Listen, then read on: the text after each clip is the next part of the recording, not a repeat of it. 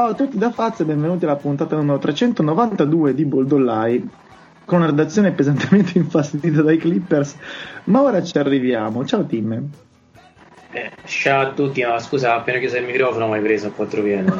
eh, tanto non c'è mica problema. Ciao Lore.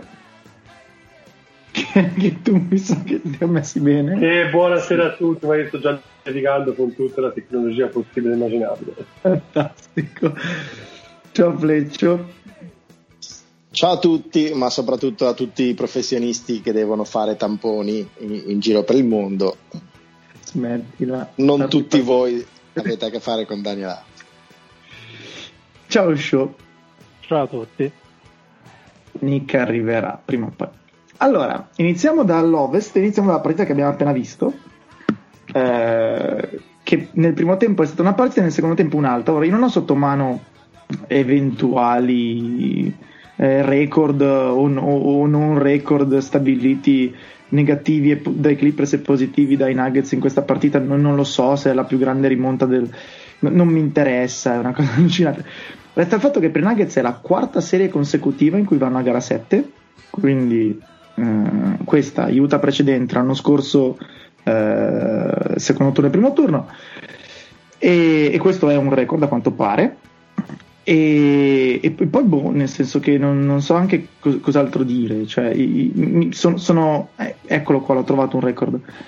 È eh, la prima squadra dal 97 a recuperare tre volte da 15 punti sotto in una partita in, cui, in un elimination game, in cui una partita in cui rischiamo di uscire, e è solo la quinta volta nella storia in cui eh, una squadra vince 5 elimination games in una postseason sola, perché ovviamente erano sotto 3 a 1 e sono rientrati contro i Jets ed erano sotto 3 a 1 e per adesso sono rientrati eh, contro i Clippers. Io ripeto, ovazione per Nuggets perché sono divertentissimi, non mollano mai.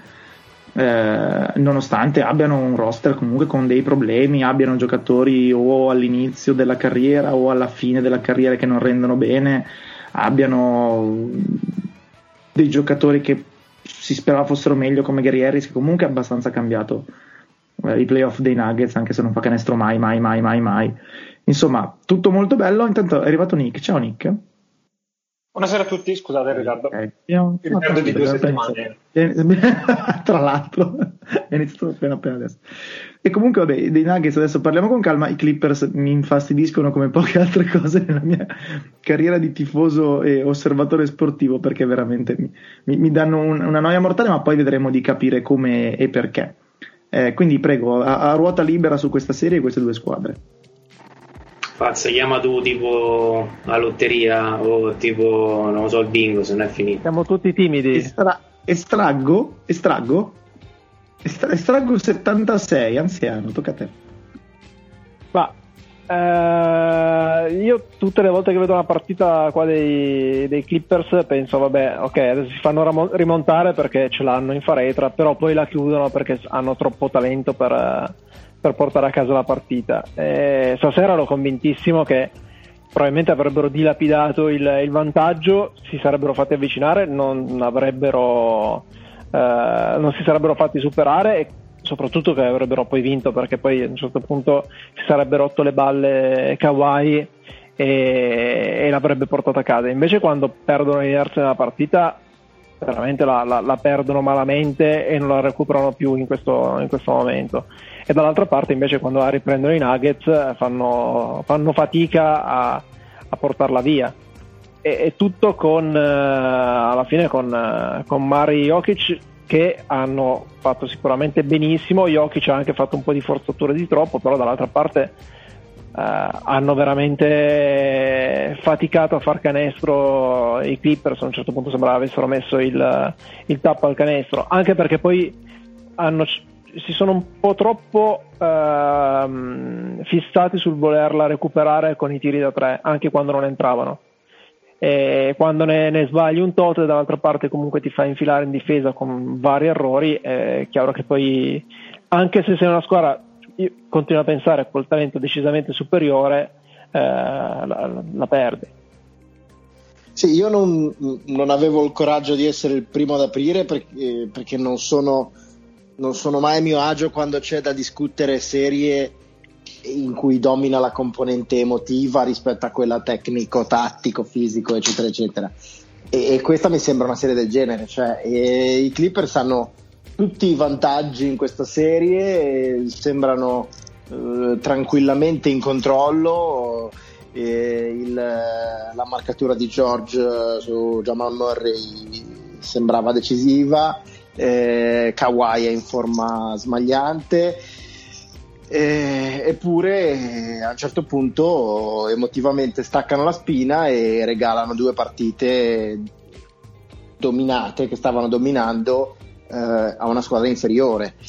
E a me sembra che sia andata così, che non ci sia nessun altro motivo, diciamo, tattico o tecnico eh, sottostante e quando le serie vanno così eh, a me che piace trovare insomma, una chiave razionale, non limitarmi a dire emotivamente questa serie sta andando a Ramengo, eh, ecco, mi trovo un po' in difficoltà e, e spero che qualcuno più, più, competente di me me lo dica cosa stanno facendo di sbagliato eh, i Clippers in campo, perché io non, non, capisco perché da un momento all'altro debbano eh, dimenticarsi come, come, giocano, come sanno giocare, come hanno giocato, come hanno giocato sostanzialmente per la maggior parte della stagione e, e, e improvvisamente mollino gli ormeggi in maniera totale. Ah, a me quello più in difficoltà, tra l'altro, sembra Paul George che fa veramente fatica a entrare in ritmo in questa serie. Ha momenti in cui sembra che sia tornato Paul George e poi si spegne e veramente sbaglia quel, tutto quello che c'è da sbagliare. E anche in difesa non, fa degli errori che non sono da Paul George. Però non come effort cioè non è che non si stia sbattendo no no no, no è proprio che, che è, è, in slump è in eh, slump sì, esatto. è in slump al tiro fa, fa, fatica ad attaccare perché probabilmente non è convinto del sì, diciamo subisce un po' il fatto di non riuscire a fare quello che dovrebbe fare e in difesa comunque un paio di amnesie di troppo che non sono da Paul George eh, le ho viste. Ah, io mh, mm, ho, ho, sentito ad esempio il podcast di Zach Lowe con eh, Le Batard e Duncan Robinson in cui si dice che gli Heat sono la squadra uscita, poi ovviamente ne parleremo fra, fra, un'oretta credo, la squadra uscita meglio dal lockdown di tutto il i Clippers mi sembrano quella uscita peggio in termini di condizione fisica generale dei giocatori, eh, condizione psicologica di alcuni giocatori, vedi Paul George, eh, c'era la storia che Morris è stato praticamente tre mesi chiuso in una stanza d'albergo perché era appena stato ceduto, non aveva manco fatto tempo a trovare casa e così via. Quindi sicuramente questo incide, non dimentichiamoci in che contesto siamo. Però non vorrei trovare delle scuse a una squadra che non le merita, perché mi fanno veramente incazzare eh, se se ne vuole fare un discorso, come dire, tecnico-tattico, eh, di, diciamo una cosa che è assolutamente contro la, la mission aziendale di questo programma, ma manca un play classico, o meglio, con molta molta eh. calma. Eh. Ecco, eh, con, con, molta molta calma, il discorso qua è che eh, non è che serva un play classico, no, manco per sbaglio. Però qualcosa di un minimo organizzato invece della roba che buttano in campo questi magari sì. Eh, danno sempre eh, sai che io avevo paura io avevo sinceramente paura di fare questa considerazione. No prego prego l'ho fatta io non ti preoccupare che l'ho fatta io però veramente qualche cosa che possa allora non voglio dire un play classico non voglio dire e non, non intendo perché sinceramente non penso sia quello che serve ma sicuramente qualcuno più con una comprensione del gioco un pochino più ampia dal punto di vista appunto di rotazione di palla, queste cose qui. Cioè, ora si sta parlando dall'altra parte dove questa cosa qui eh, avversari la fa eh, Jokic, ecco, quindi che non è un play classico. Però uno che in queste cose sappia innescare cose del genere, cosa che non è Paul George, cosa che non è Kawhi e cosa che non è Lou Williams, perché ora si sta affidando tantissimo a Lou Williams che finché trova canestro bene, ma quando trova canestro lo puntano continuamente anche dietro. e non sta aiutando, cioè, non sta aiutando. Non è proprio il tipo di giocatore che ha mai aiutato fondamentalmente la squadra dal punto di vista eh, appunto del, dell'approccio psicologico all'interno e, e tattico all'interno della partita. Ecco. Io non ricordi di un attacco così efficiente o numericamente parlando in una squadra in cui ognuno fa, si fa così tanto i cazzi suoi. Ci sta. Non so se tipo i primissimi hit, magari loro se lo ricorda me, meglio di me, che non, mi sembra, non erano quelli, i primissimi hit di LeBron, uh, Bosch e Wade, in cui giocavano a stessi alternati. Eh, dove c'era LeBron, sfidavano... capito? Però c'era LeBron. Esatto, non si vedeva niente di Spolstra, certo, LeBron che doveva raggiungere la maturità che poi l'ha portata ad essere assolutamente quella bestia che è ora. Però, però LeBron non è un play classico, ma se serve uno che deve impostare uno schema, ma non era neanche ancora quello fondamentalmente a Miami, se vogliamo proprio dirla tutta. No, non era nemmeno così tanto playmaker, è vero. E poi però quegli hit giocavano, credo, il 30% dei possessi in contropiede e, e quello magari ti aiuta, cioè se non hai un grande attacco strutturato andare ossessivamente in contropiede perché avevi all'epoca due dei primi, credo, tre atleti dell'otto, eh, ti aiuta. Sì, più che altro avevano una difesa, de, de, de, anche questi Clippers, eh, volendo, questa difesa da, eh, sì, però, però non sono... Però hai detto non, bene, volendo. Però non corrono, perché... però non eh, corrono no, esatto. No, ma anche, secondo me anche difensivamente non stanno giocando come hanno giocato o come riescono a giocare in alcuni momenti della partita perché Errel sta facendo maluccio per, non, per essere gentili.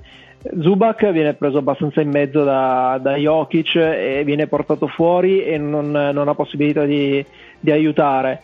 Eh, passata la prima linea, che per carità, se devi passare prima, una prima linea di Beverly, eh, Kawhi e George è, è, faticoso, però una volta che la passi, poi ci sono quasi autostrada al ferro in alcune, in alcune azioni. In altri, in, alt- in altri, momenti, quando loro vanno su di punteggio, anche, anche al ferro riescono a coprire abbastanza, se no se ne, se ne prendono di, di, di, canestri un po' troppo facili per avere una, una difesa potenzialmente così forte.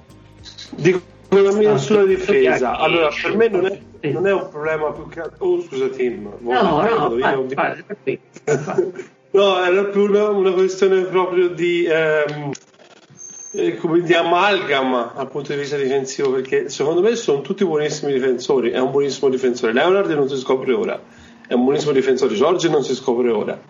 Beverly è ok. Lo è anche Zubaz perché sinceramente a me piace moltissimo Zubaz come eh, centro difensivo e penso possa avere una, una, buonissima carriera da questo punto di vista. Penso che Beh, quest'anno è uno dei migliori quest'anno uno dei migliori in assoluto in tutta la Lega a difendere in post. Esatto, esatto, ma poi anche uno che comunque nonostante la stazza è uno che su pick and roll, ne parlavo un tempo fa su Twitter, nel point of attack, quando, quando vai a giocare sul, sul drop è uno di quelli che lo sa eseguire meglio e che non patisce più di tanto anche i giocatori più veloci, rapidi, atletici, quello che volete. Il problema è quando arriva il quinto e il quinto è sempre un turn all'otto, il quinto, il quarto, il turn all'otto, cioè perché ci sono alcuni momenti in cui, vabbè, si è parlato prima di Lou Williams, ma potrei parlare anche di Michael Green, potrei parlare di questo Montrezl Errol, che quello Montrezl Errol un po', un po' così. Ma sinceramente, eh, anche negli ultimi possessi, per carità, era già andata in vacca anche questa partita.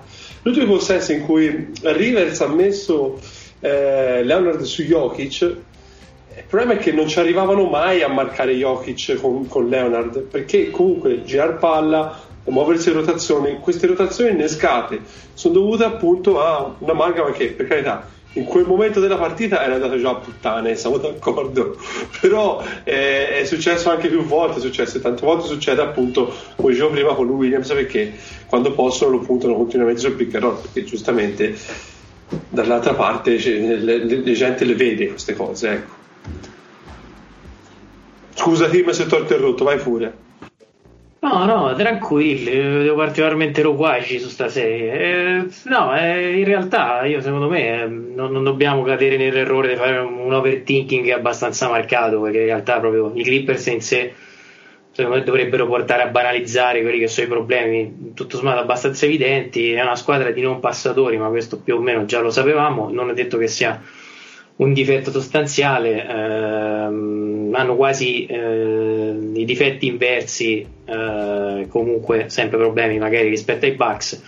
Ehm, va detto che mh, secondo me il, il, primo responsabile, il secondo e il terzo è Rivers che eh, di solito non è velocissimo ad aggiustare, ma in questo caso secondo me sta facendo dei danni inenarrabili, ha tolto dalla rotazione giocatori che secondo me erano tutto sommato utili, ma al di là del Bordenone, secondo me Chamè, quando praticamente nessuno nei momenti critici gli mette una tripla, poteva essere utile, ha mh, tutto sommato eh, tergiversato col duo, diciamo, il dualismo Harrell-Zubac cercando così di capire quale dei due poteva dargli un edge rispetto all'altra serie. E secondo me tutte le scelte che ha fatto le ha sbagliate eh, succede, eh, capita, ci stanno giocatori che vanno in slump, ci stanno allenatori che vanno in slump, non era una croce addosso, ci può stare tranquillamente, succede. E per il resto, l'attenuante che due Clippers è la, la parte finale del regular season dove eh, di solito la mistica è che star, all'inizio dello Star Game ragioni sugli accoppiamenti che i playoff più o meno ti stanno um, previsionando. Da lì in poi, a seconda di, dell'attitudine delle squadre, comincia a lavorare sui tuoi difetti e vedere effettivamente se firmare Tizio Caio o se lavora veramente su lavorare su qualche aspetto. Questo non ce l'hanno, sono una squadra nuova a differenza dei Nuggets, quindi che in certi momenti emergano problemi di chimica, tutto sommato ci sta. E detto questo, l'impressione che hanno è che, cioè l'impressione che mi danno è che non leggono la famosa stessa pagina del libro. Eh, credo che Beverly um, a torto ragione sia uno dei giocatori più insopportabili con cui gioca in questo momento. La bolla, secondo me, da questo punto di vista, ha amplificato eh, problemi di chimica, ma perché due o tre giocatori sono abbastanza fastidiosi per conto loro, con tutto il rispetto, eh, non parlo di tecnica. Detto questo, no, no, se... ma guarda che non c'è da, da portare rispetto a Morris, cioè lo si insulta, ah. non c'è nessun discorso di rispetto. Sì, per carità, eh, ma, ma, detto questo, se i Clippers uh, girano due viti, cosa che hanno uh, girato dall'altra parte in senso inverso, mh, mm, non, non, non, dovrebbe esserci particolare partita. Dall'altra parte i Nuggets hanno recuperato appunto Harris che è il lontano parente dell'Harris che speravamo, o almeno speravano gli altri però è un giocatore che tutto sommato l'ha, l'ha fatto diventare più solido, gli ha allungato la rotazione in estrema sintesi quando i Nuggets andavano male noi dicevamo eh però perché ehm, Jokic fa il facilitatore eh, e compagnia bella? Nel momento in cui oltre a essere il maggiore distributore a tornare ad essere la, il giocatore che si prende più tiri e che fondamentalmente si prende più responsabilità con tutto il rispetto a Gary Harris che magari ti fa anche più divertire hanno ripreso un attimino di, eh, di, edge e hanno avuto le palle, ecco in questo caso l'allenatore non è, di ad esempio mettere in panchina Millsap in certi momenti, l'anno scorso sarebbe stato assolutamente impensabile dare fiducia a Torre Greg stasera, anche qua non era assolutamente scontato e tutto sommato mh, reggere l'impatto di Porter che in altre situazioni con la richiesta di giocare di più sarebbe stato preso a calci nel culo eh sì. e tutto sommato oggi l'hanno fatto giocare quindi l'impressione è che siano molto più smart i Nuggets anche se un po' più scarsi sì, Malone, Malone tra l'altro due settimane fa era praticamente senza lavoro quando era sotto 3-1 con Utah, adesso fa, fai fatica eh, a mandarlo via, ecco insomma. Eh, allora, eh, diciamo, meno, meno male per discorso... No, dicevo, il discorso di team mi ha fatto venire in mente una, una cosa che mi era venuta in mente guardando la partita scorsa, non questa, cioè che eh, il vantaggio grosso che, che, avevano i Clippers e che chiunque gli riconosceva in regular season era quello di avere una rosa molto più lunga e, e molto più profonda delle altre. E, però se poi arrivi ai playoff e eh, non so se è un problema di Doc Rivers o un problema di giocatori che evidentemente non, non gli danno quello che lui si aspetta, però arrivi ai playoff, tagli la rotazione all'improvviso come se fossi i Rockets Solo che eh, i Rockets e altre squadre lo fanno perché non, non hanno eh, 10-11 giocatori, forse neanche 8 decenti. I Clippers che ce li hanno, se tu automaticamente dici siamo ai playoff, devo ridurre la rotazione, non è così. Se il tuo punto di forza è quello di avere 10 giocatori validi, dovresti mh, mm, al, almeno provare a, a, continuare a cavalcare quell'onda lì. E, e perché quante partite gli ha vinto in regular season eh, per dire il duo eh, Williams, Montrese. Poi dici, ok, i playoff non sono la regular season, ho capito, ma se ragioni così, eh, allora il punto di forza su cui era costruita la tua squadra eh, viene meno e hai anche delle certezze. Eh. No, no, comunque secondo me è assolutamente Doc Rivers che oltre che, fare, che aver pagato la rotazione si è rimesso a fare i cambi stile hockey e, tipo con il quintetto che gioca questi minuti qua, questo quintetto gioca questi qua. Leggevo tipo l'altro giorno che Zubac ha nella serie minuti giocati senza Kawhi 1. Sì, o giù di lì. Comunque, cioè, non, esatto. Non so se era uno, ma era sì, sì. sì, sì. Cioè, in, una, in, una, serie del genere dove quegli altri comunque hanno Jokic, che è, è quello se vuoi limitare sempre, non puoi fare in modo che Zubac gioca solo quando gioca Kawhi. Cioè, magari alterna un po' i, i possessi, hai, come diceva Fletcher, una lunghezza spropositata e non la usi Ah, il problema principale mi sembra che eh, Montrezl mm, è, è, inesistente, cioè è, sì, è in condizioni veramente pietose e quindi salta un po' eh, il giochino appunto di dare la partita in mano a lui e al Williams per certi tratti. Eh, in realtà il Williams ehm, sta andando abbastanza bene ma non sta giocando tantissimo e, e quindi è, co- è, come se mancasse il piano B perché Doc Rivers apposta questo discorso dei cambi O che ha il piano A e il piano B il piano A è fate il cazzo che volete voi titolari il piano B entrano questi due e ci girano la partita.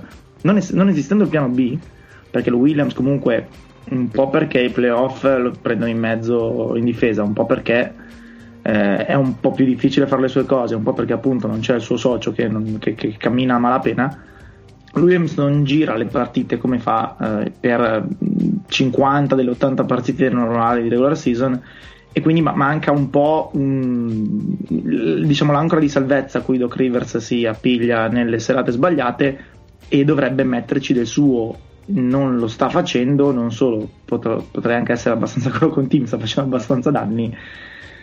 E quindi siamo a questo livello qua. Eh, poi non, non so neanche se si possa così dal nulla eh, cambiare la struttura di una squadra che è basata sui eh, cambi ok, eh, al di là della profondità del roster, perché è basata su appunto una faccia quando giocano i titolari e una faccia quando giocano Williams e Harold.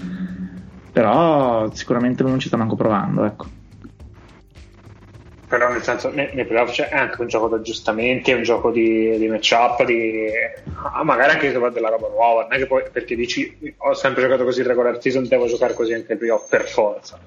Specie se vedi che le cose non funzionano sempre e specie in una, no, non solo una serie, in dei playoff in cui la tua squadra è delle vero, serie e delle serie spegne gli altri. Però è, una cosa, però è una cosa su cui in realtà si schiantano in tanti. Mm, vedi, vedi, anche ad esempio i Bucks, era, c'era un bellissimo pezzo di, di Matt Moore che spiegava que- questa tendenza degli allenatori a, a far fatica insomma, a uscire dalla loro zona comfort anche sotto pressione. Anzi, spesso sotto pressione si tende a, a chiudersi ancora un po' di più, sono pochi, pochi, pochi quelli che riescono a fare quel saltino lì e non a caso sono quelli che fanno la differenza. Probabilmente Doc Rivers non è uno di questi. Per assurdo anche dei Bucks, la, la, la, gara migliore che ha allenato Budenholzer è quando io sto Giannis. Esatto, esattamente.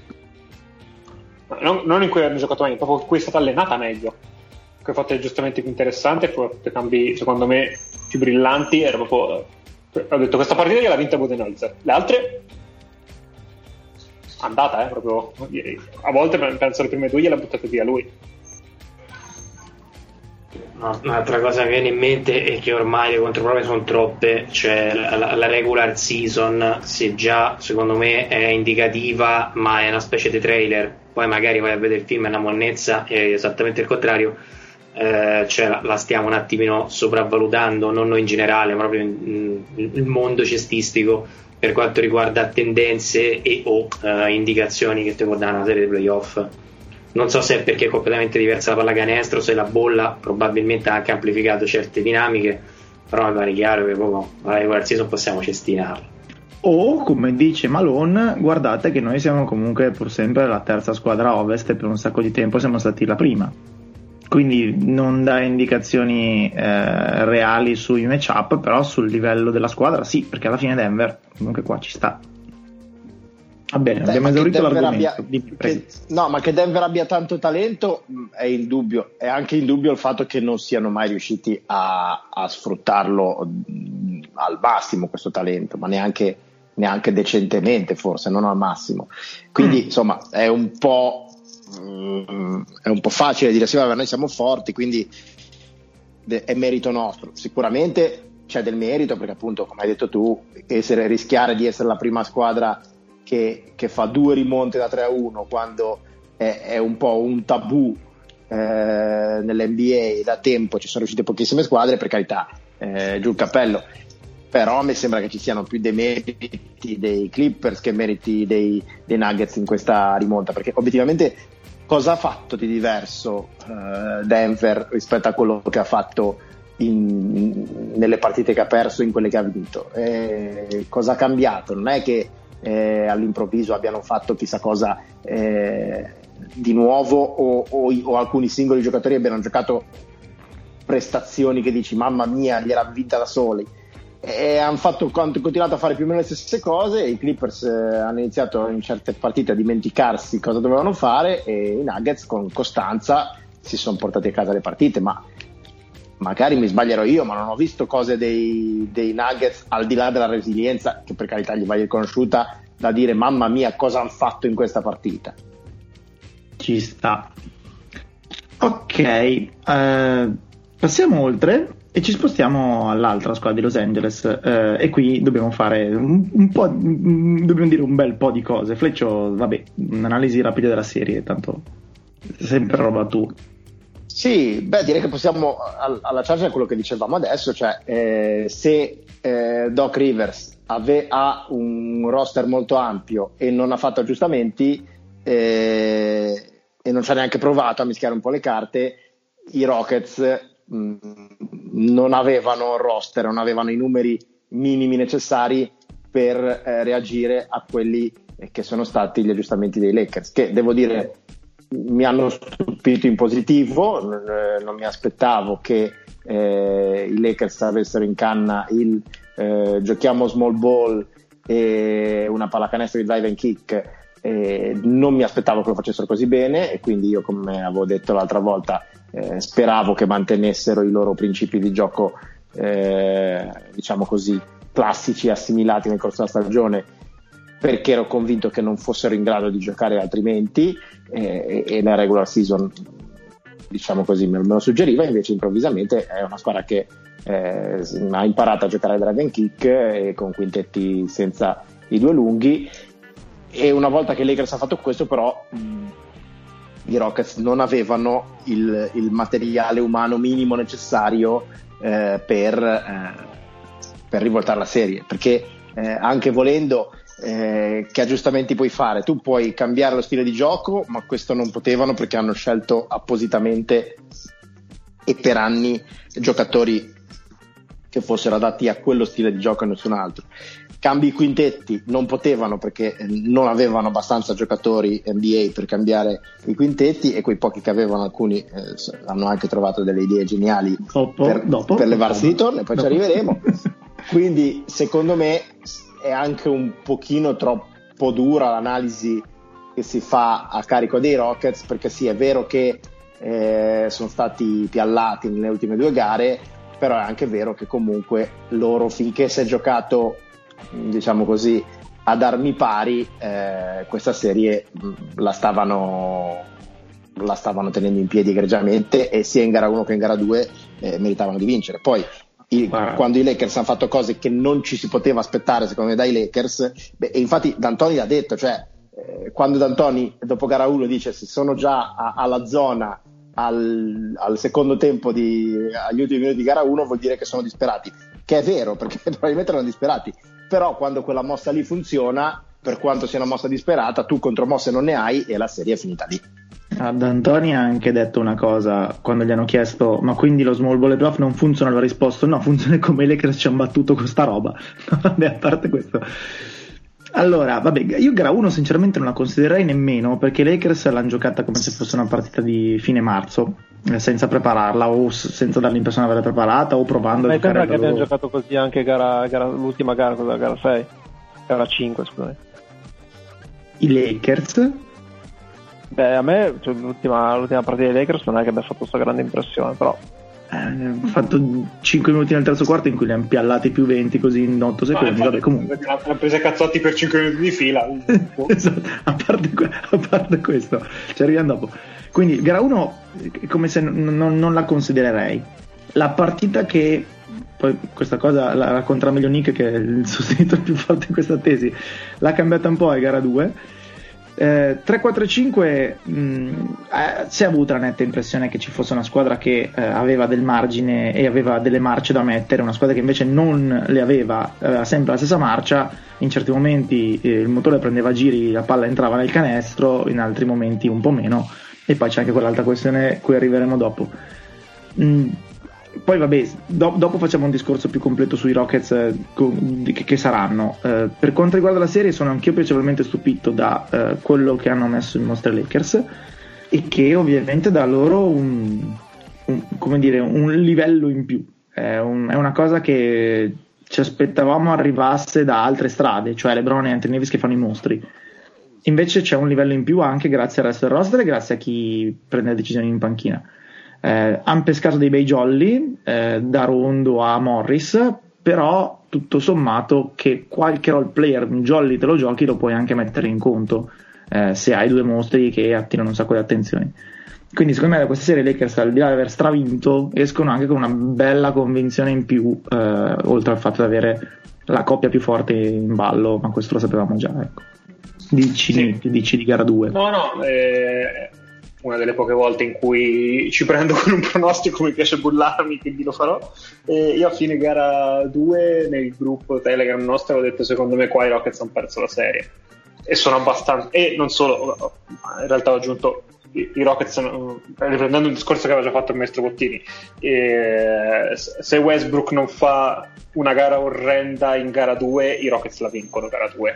Invece Westbrook ha fatto una partita orrenda in gara 2 e i Rockets hanno perso la serie, ma immaginavo che sarebbe andata così. Secondo me gara 4 e gara 5 sono partite di una squadra che sa di aver perso la serie e che gli è scappata, perché quando vai sotto 2 a 1, eh, nelle condizioni in cui sei non credo penso che nessuno crede di poter battere questo LeBron e questo Anthony Davis. Invece sul 2-0 un'altra cosa eh, Westbrook fondamentalmente in gara 2 ha giocato come il Westbrook di inizio anno che non funzionava ovvero il Westbrook di OKC il Westbrook di Houston con tutti i discorsi che abbiamo sentito ne, ne, nelle ultime ore anche meritatamente perché comunque hanno una squadra che esce viene sempre criticata così e il discorso Westbrook a Houston non funziona. Westbrook ha dimostrato che a Houston e con Arden funziona ma non il Westbrook che si è visto nelle ultime quattro partite di questa serie. Non è un Westbrook che si può permettere di eh, portare palla e prendersi quei tiri è un Westbrook che deve utilizzare gli spazi che crea Arden è un Westbrook che deve attaccare lo spazio sotto area è un Westbrook che deve fisicamente va bene non dominare ma comunque perché quello che faceva quello che rendeva Westbrook speciale prima era che era praticamente uh, un linebacker prestato a fare l'attaccante, quindi prendeva spallate la difesa avversaria e arrivava a canestro. Sì, però con i piedi di un running back, però. Con, con i piedi del running back, assolutamente. Adesso fisicamente non lo puoi fare, però adesso non sei più nelle condizioni in cui devi fare. Adesso hai accanto il miglior realizzatore e creatore di gioco degli, per gli altri o comunque se non è il primo sarà il secondo e devi sfruttare quei spazi lì e cose lì se te tu Westbrook non ti puoi permettere ai playoff di prenderti 7 triple, dal pall- 7 triple. non esiste anche perché nel senso non è che è la solita gara di Westbrook Westbrook non tirava almeno 6 triple dal 20 gennaio sì. quindi nel senso La, l'altra eh, dimmi, dimmi. No, no, sì, aveva cambiato il suo gioco a un certo punto. Esatto. Aveva cambiato il suo gioco e i Rockets funzionavano. Cioè, i Rockets, se vi ricordate, fino a dicembre noi dicevamo i Rockets stanno su semplicemente perché Arden fa il mostro, perché sta facendo sì.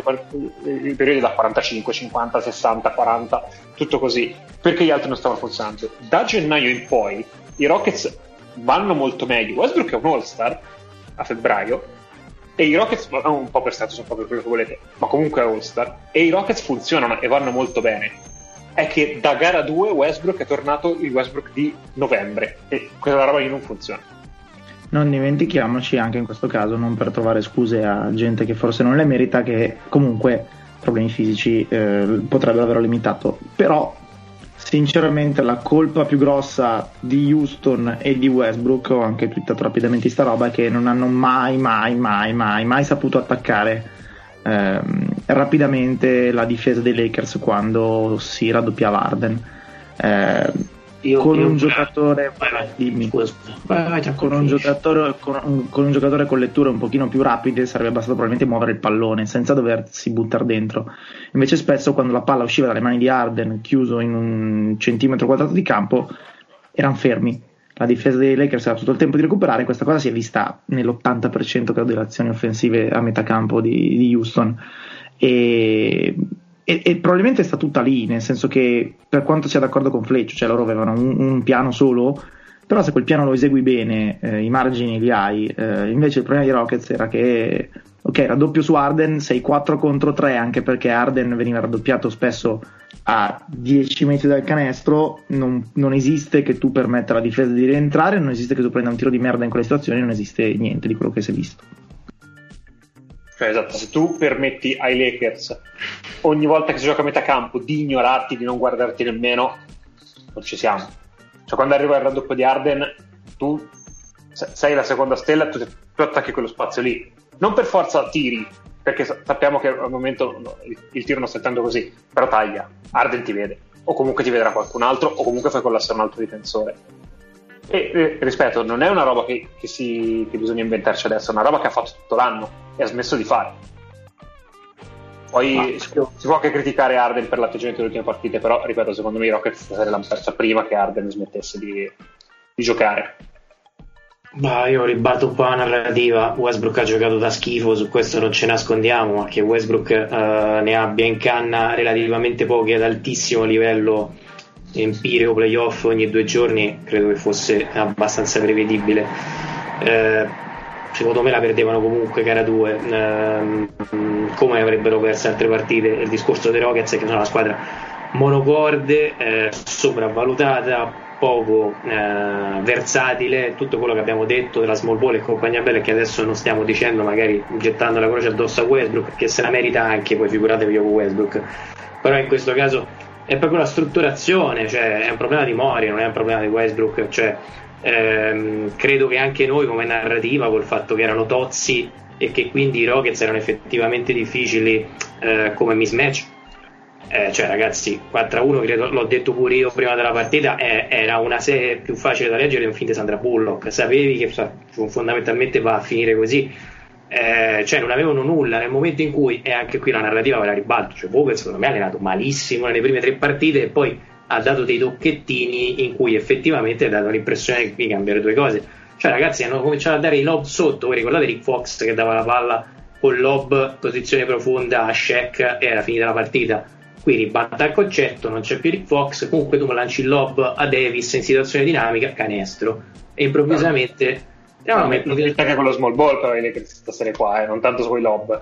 No, no, ma per dirti a un certo punto quegli altri attaccavano con Davis a 8 metri dal ferro. Nel momento in cui sfrutti Davis per quello per cui è strutturato e prendi 3-4 canestri in faccia di pura onnipotenza dall'altra parte, si sgretolano più o meno uh, come un muretto di calce. Cioè, nel senso, sapevano benissimo, e su questo sono d'accordo con voi, che nelle ultime due partite avevano già persa la serie. Io però non farei un problema di Westbrook, è proprio un problema di strutturazione. Cioè nemmeno il Westbrook MVP secondo me li faceva vincere, al massimo gliene vinceva un'altra. Eh, ribalto anche il concetto perché dall'altra parte c'è LeBron, è vero, eh, però dall'altra parte c'è, ehm, c'è Arden, dall'altra parte c'è comunque eh, cioè ogni squadra che si rispetti c'è una superstar quindi il fatto che dall'altra parte ci sia la, LeBron è relativo cioè questi stavano uscendo con AKC, che praticamente con PC e OKC praticamente che era 7 l'ha fondamentalmente ciccata perché era più facile vincerla che perderla con Arden in quelle condizioni. Diciamoci la verità, eh, Houston è una squadra in questo momento che è da secondo piano a livello ovest.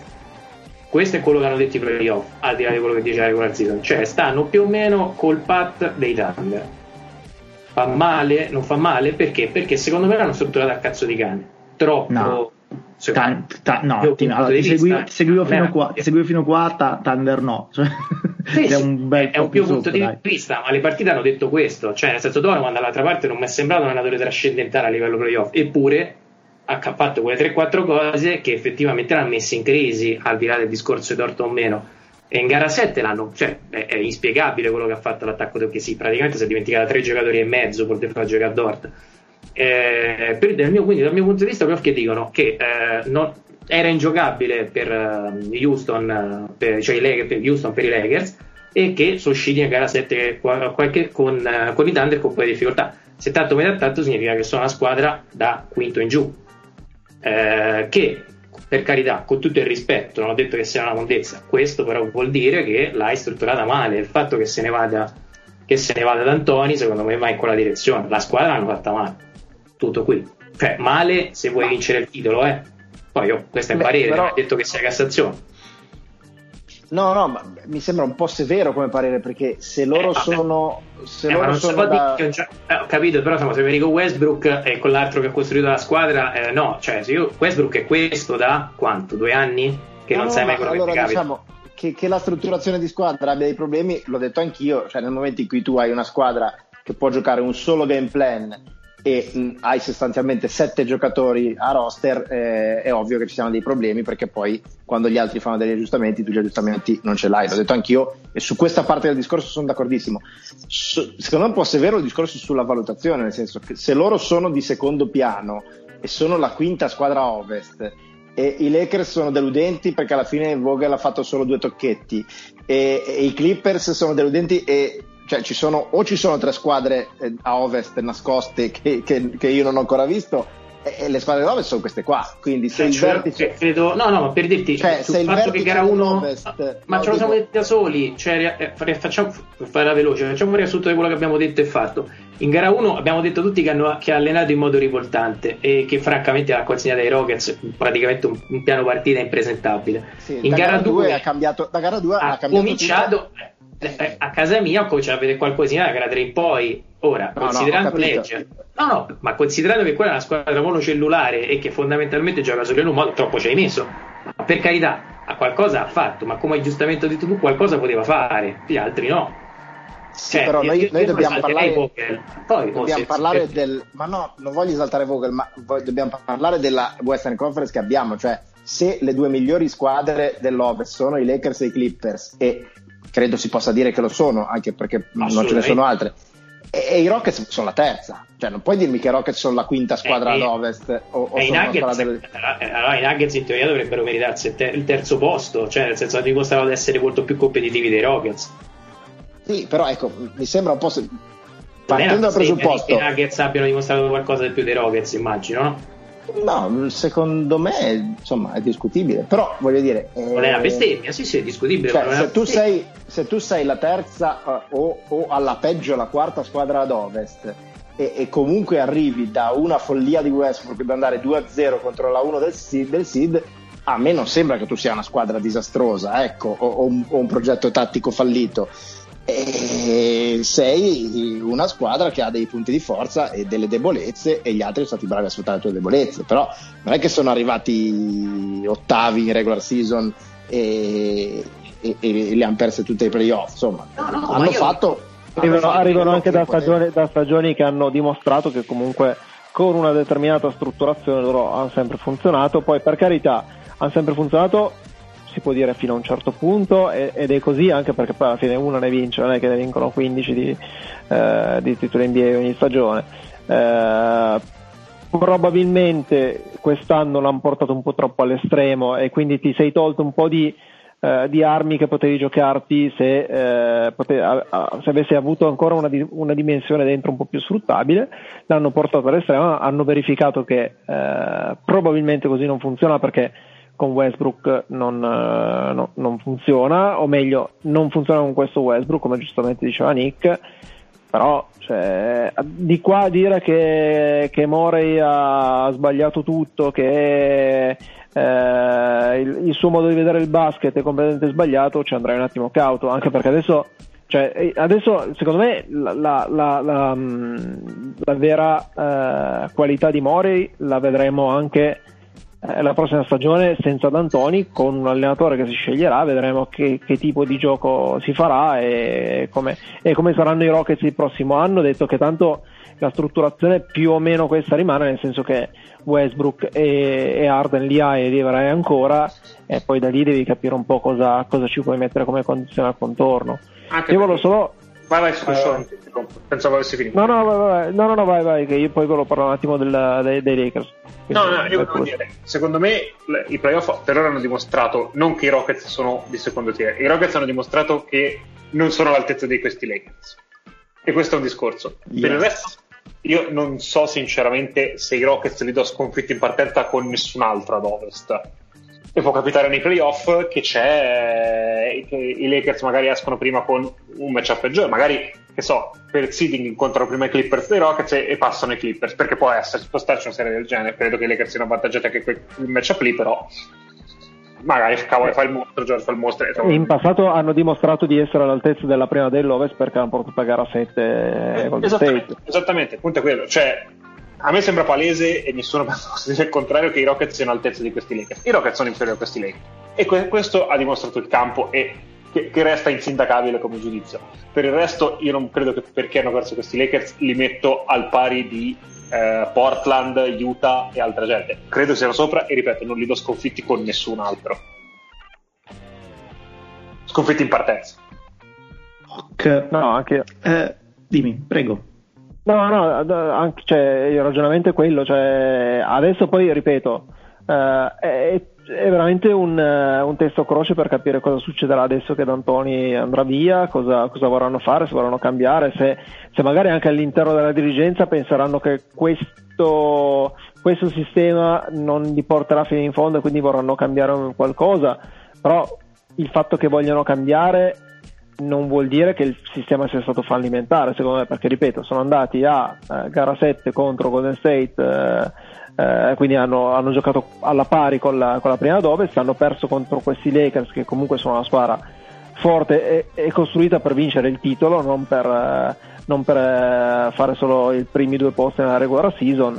Quindi, mm, poi ripeto, ne vince una poi alla fine, eh, non è che ne vincono, eh, sono cinque squadre che vincono e quindi tutte le altre fanno, fanno cagare. Ok.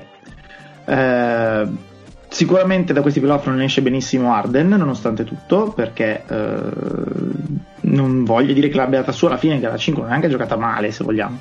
Però sicuramente se aveva una chance di come dire, far vedere di avere una marcia in prima playoff non è successo. Ehm, che D'Antoni se ne vada lo sappiamo, è una notizia di oggi, poi in realtà probabilmente anticipa eh, il momento in cui non eh, gli avrebbero offerto quello che voleva, che più o meno è già successo, perché sappiamo che le avevano offerto un rinnovo troppo corto, lui voleva per il suo status, per la sua età, cifre, durata del contratto di un certo tipo, che si è detto no, stacce, quindi lui vabbè, se ne va. Io non ho idea di, di come andrà, credo che mh, Fertitta sappiamo che insomma ha eh, magari problemi economici, mi sembra un po' troppo per un miliardario, però di- diciamo che deve stare un po' attento, mettiamola così. E quindi ci sta che prenda un allenatore giovane, si parla di Sam Cassell, eh, e a quel punto con Mori non lo so, nel senso che eh, se Mori resta non credo che cambi tantissimo la strutturazione della squadra, a parte che non hanno praticamente m- modo di muoversi, se non robe estreme, ancora più estreme di quello che ha appena fatto, perché poi ricordiamoci che Westbrook è arrivato praticamente perché avevano la necessità di cedere Chris Paul che con Arden non andava più d'accordo. Eh, e, e tutto il resto a cascata e Capelà se n'è andato per la necessità di mettere spazio intorno a Westbrook che se no non funzionava più e altre cose a cascata quindi se Mori vuole eh, cioè se Mori resta credo che non cambi tantissimo. Se Mori va probabilmente non cambia tantissimo lo stesso perché questo anno. Non credo che se avessero tenuto Capelà avrebbero vinto sta serie perché non era quello il problema anzi cioè se, se tu sostanzialmente la serie l'hai persa perché non riuscivi a giocare 4 contro 3 e perché non muovevi il pallone non è con Capelà eh, che risolvi questo problema. Serviva giocatori un pochino più, più rapidi di pensiero che di, che di piedi ecco E, sopra- e soprattutto se devi, se devi giochi con tutti esterni, devi avere degli esterni che siano, che, che siano dei grandi tiratori anche, e Westbrook non lo è. Mm, ma nessuno in realtà dei Rockets è un grande tiratore. Eh, no. non, non, hanno un. Cioè, McLemore era l'unica cosa che sembrava un grande tiratore, ma non poteva giocare per altre questioni in questa serie. Sì, eh, quindi, eh, esatto. Il futuro dei Rockets è sicuramente complicato. Uh, Mori ha, ha, già dimostrato di poterli tirare fuori dalle rogne eh, in diverse occasioni. Ovviamente le rogne si accumulano mano a mano che vai avanti, specie quando inizia a pagare 80 e passa milioni due giocatori soli.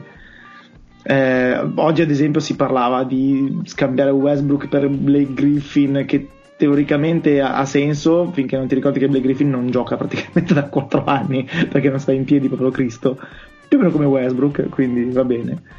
E quindi potrebbe anche essere stata l'ultima volta che abbiamo visto i Rockets semi competitivi ad altissimo livello, eh, premesso che le hanno prese di brutto in questa serie Sicuramente non, non, credo che si metta una pietra sopra questi esperimenti, anche perché, eh, voglio dire, Boston come gioca, ad esempio, eh, e, e, tantissime altre questioni. Quindi che si vada da quella parte lì, mh, mm, non credo che sia una roba fuori dal mondo, ecco.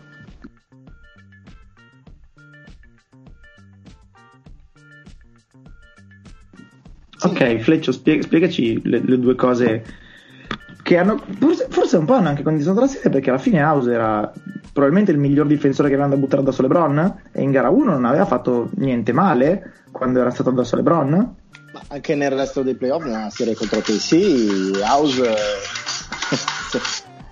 ecco. dimenticavo il necessario eh, no anche la serie contro KC House era stato e per il resto anche della stagione è sempre stato uno che comunque che le gambe per difendere ce l'ha prendersi le triple non ha paura e anche abbastanza solido.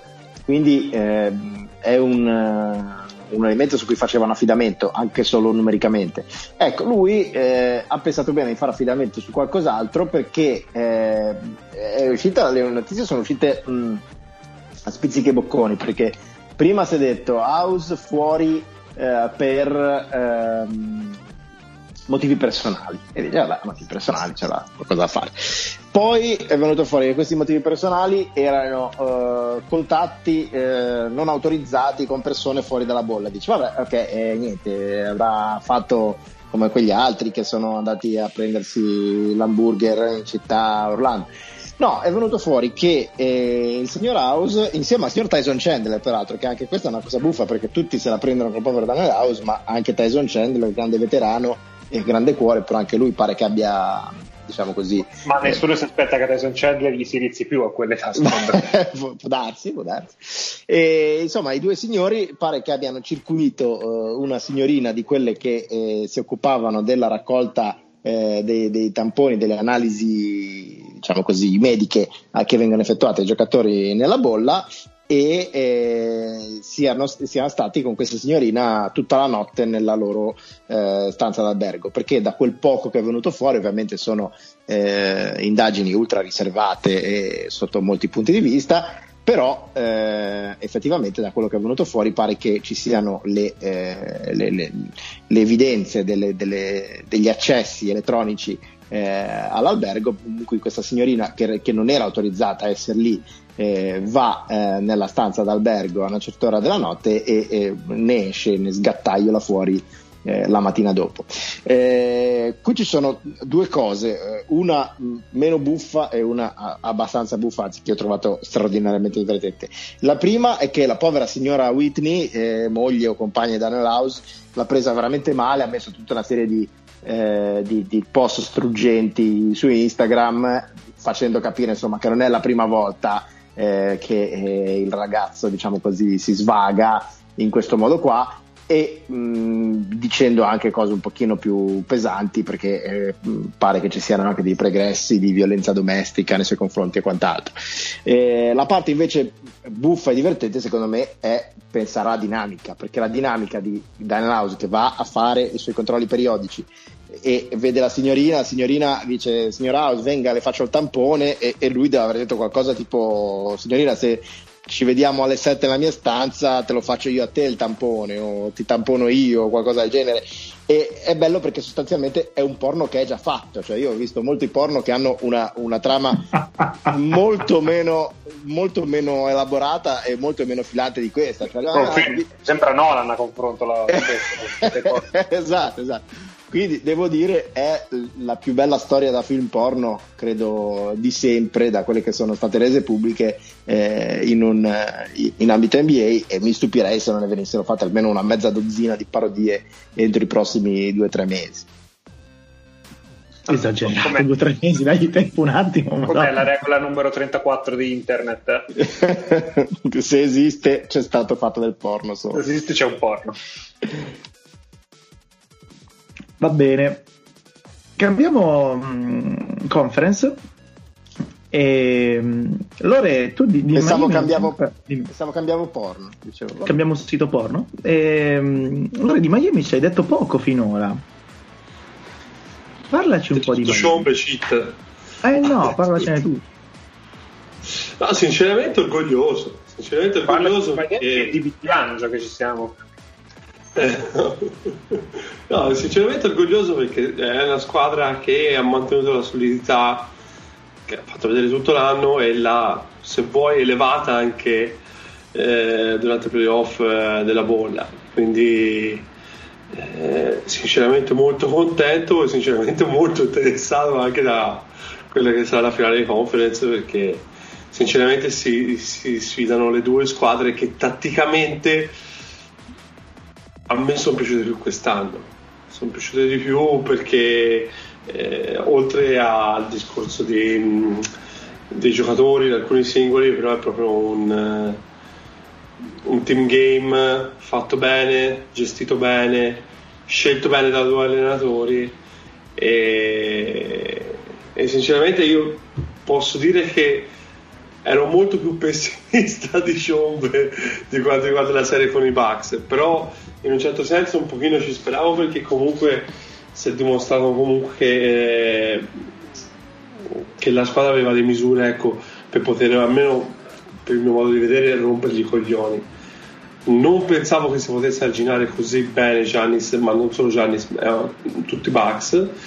Sono rimasto un po' deluso da Budenholzer per quanto riguarda i Milwaukee sono molto esaltato per, per Spostra e a me dispiace sempre che se ne parli sempre molto poco durante la stagione e poi se ne accorga soltanto in questo periodo quando è un po' di anni che sta dimostrando ecco, di far molto bene ecco. però voglio, voglio sperare sia una cosa della serie vabbè lo sappiamo è forte quindi non lo diciamo tutte le volte però ecco un pochino sarebbe male beh credo che solo chi non sa cosa sta guardando non esatto. si renda conto di quanto sì, è buono infatti, oh, ecco. infatti spero sia una cosa del genere ecco come ho detto quindi posso stare tranquillo perché sinceramente è un allenatore che ha cambiato tante volte pelle da quando è a Miami mi, ricordo, mi piace molto ricordare i primi tempi appunto visto che se ne parlava anche prima del primo anno di LeBron in cui diceva che ah sì raccomandata questo non sa che cosa vuol dire invece poi ecco è questo fondamentalmente. Bravo io, io, volevo parlare bene di Spolstra eh, difendendo lui. Nel senso esattamente il discorso che hai detto tu. Non, non perché a, i primi anni hai LeBron e vinci il titolo è scontato. Cioè, se vinci il titolo anche se a squadre forti tutti dei meriti ce li hai. Non esiste esatto un allenatore incompetente, totalmente incompetente che vince un titolo. Può avere anche la squadra più forte di tutte, può avere anche tre cioè, giocatori. Cioè, tipo, tipo, tipo, Roberto Di Matteo per fare un crossover. Fleccio, dimmi qualcosa. non ha vinto un titolo eh, NBA. Sono sempre, sono sempre felice quando fai crossover. Però è, è comunque diverso, nel senso che lì no, ci mancherebbe altro. Di Matteo arriva, gli basta vincere 5-6 esatto. partite. Eh. Esatto. Qui comunque devi comunque vincere 16 come minimo anche una volta che iniziano per no poi a me fa sempre vedere il fatto ah vabbè cazzo c'è LeBron facile. No un cazzo cioè anche per un allenatore è, è un, un, bel passaggio ecco avere no. giocatori talentuosi giocatori, giocatori talentuosi appunto e saperli gestire in maniera e in modo che eh, possano virare tutti dalla stessa parte. Tra, tra, tra, l'altro, a me fa sempre ridere che le, le, critiche che vengono fatte adesso a lui sono le stesse che vengono fatte a Spolstra. È un pupazzo, è uno che tanto gli dicono chi deve far giocare. Certo, perché LeBron dice chi, chi, entra, quali sono gli aggiustamenti, come gioca lui, su chi deve. Sì, ma son, cioè, fondamentalmente sono discorsi che si ripropongono continuamente. Eh, io ho parlato di Budenholzer perché sinceramente mi aspettavo una migliore gestione. Eh, prima, prima, abbiamo parlato di Denver, eh, di Denver, di Gary Harris che non è stato il massimo, però è tornato all'infortunio e stavolta fa- e ora ha fatto 42 minuti in campo De Gary Harris. Io non capisco perché non possa spremere Giannis soprattutto in un elimination game non un elimination game però una partita ecco eh, una partita perno della serie ecco. Quindi eh, questa cosa qui non la capisco quindi farlo così poi Budenholzer per me è uno che eh, gestisce molto bene le partite più che altro la squadra che ha in mano. Però lo stesso discorso vale per D'Antoni, cioè ragazzi, a me questo che l'ha portato fino ad ora e, e vedere la gente ora che critica in mille modi e maniere, sinceramente un po' a me mi, mi fa rabbrividire, però eh, sono fatti così e sinceramente probabilmente sono io che eh, metto tanto peso sul lavoro del coach, però non lo so, io, mi sembra sempre che sia un lavoro molto sottovalutato da tanti punti di vista e viene, e viene esaltato soltanto quando c'hai delle squadre con eh, poco materiale al, in termini di talento, vedi Nick Nurse, e poco esaltato quando ce n'hai tanto che non è assolutamente facile da gestire, almeno per quanto riguarda, soprattutto in eh, squadre dalle caratteristiche molto particolari.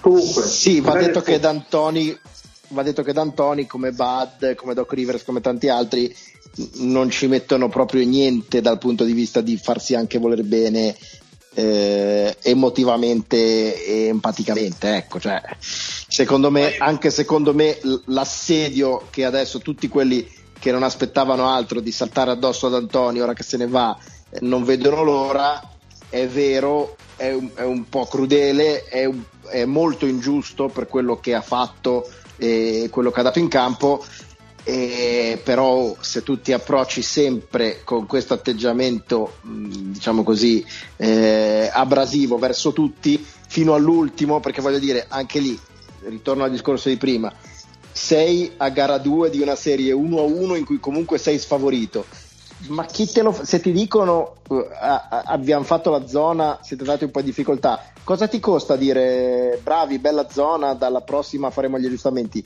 perché devi dire è chiaramente la mossa della disperazione è ovvio che ti fai voler male se, comunque se, se ti approcci così. però, però Freccio, Freccio lo sai che vuol dire gestire certi allenatori, cioè gli allenatori sono le persone più particolari, eh, certo, più, certo. più, che altro se, se sei Quindi, a gara 2 di una serie sull'1-1, secondo me c'è da chiamare qualcuno a investigare perché c'è, c'è della roba che puzza. Sì, comunque c'è della serie... serie. Non l'hanno capita, Nick, devi rispiegargliela. No, non l'ho capita. Sei, sei, a gara 2 di una serie che sull'1-1 e, e, come fa a essere 1-1 se sei a gara 2? No, nel senso, sei, sei, no, adesso l'ho capito. Sei, adesso sei, sei, sei, alla conferenza stampa di gara 2 e la serie è sull'1-1, mi, mi ero perso un pezzo. Okay, sei alla conferenza stampa di gara 2, sei sull'1-1 eh, ecco, uh, approcciati un po' meglio. Poi giustamente loro dice no, hanno questi caratteri qua, alcuni sono dei, dei fanatici e ci sta. No, alcuni, sono, alcuni eh, sono proprio... Alcuni sono pazzi, cioè, no, no, certo, no, cioè, è vero, è vero. Cioè, io, io, non ho dubbi che io, a me, bella la figura degli Stevens, molto calmi, però io dico sempre, per me, per eh, godersi veramente la personalità di un coach che poi davanti alle telecamere fa una cosa e tutto, dentro la partita e tutto. Io delle volte vedo gli scatti di Stevens che sinceramente sono proprio lontanissimi dal personaggio che vuol far vedere, stessa cosa. E, e quindi sinceramente io non, non, mi piace a me andare a dire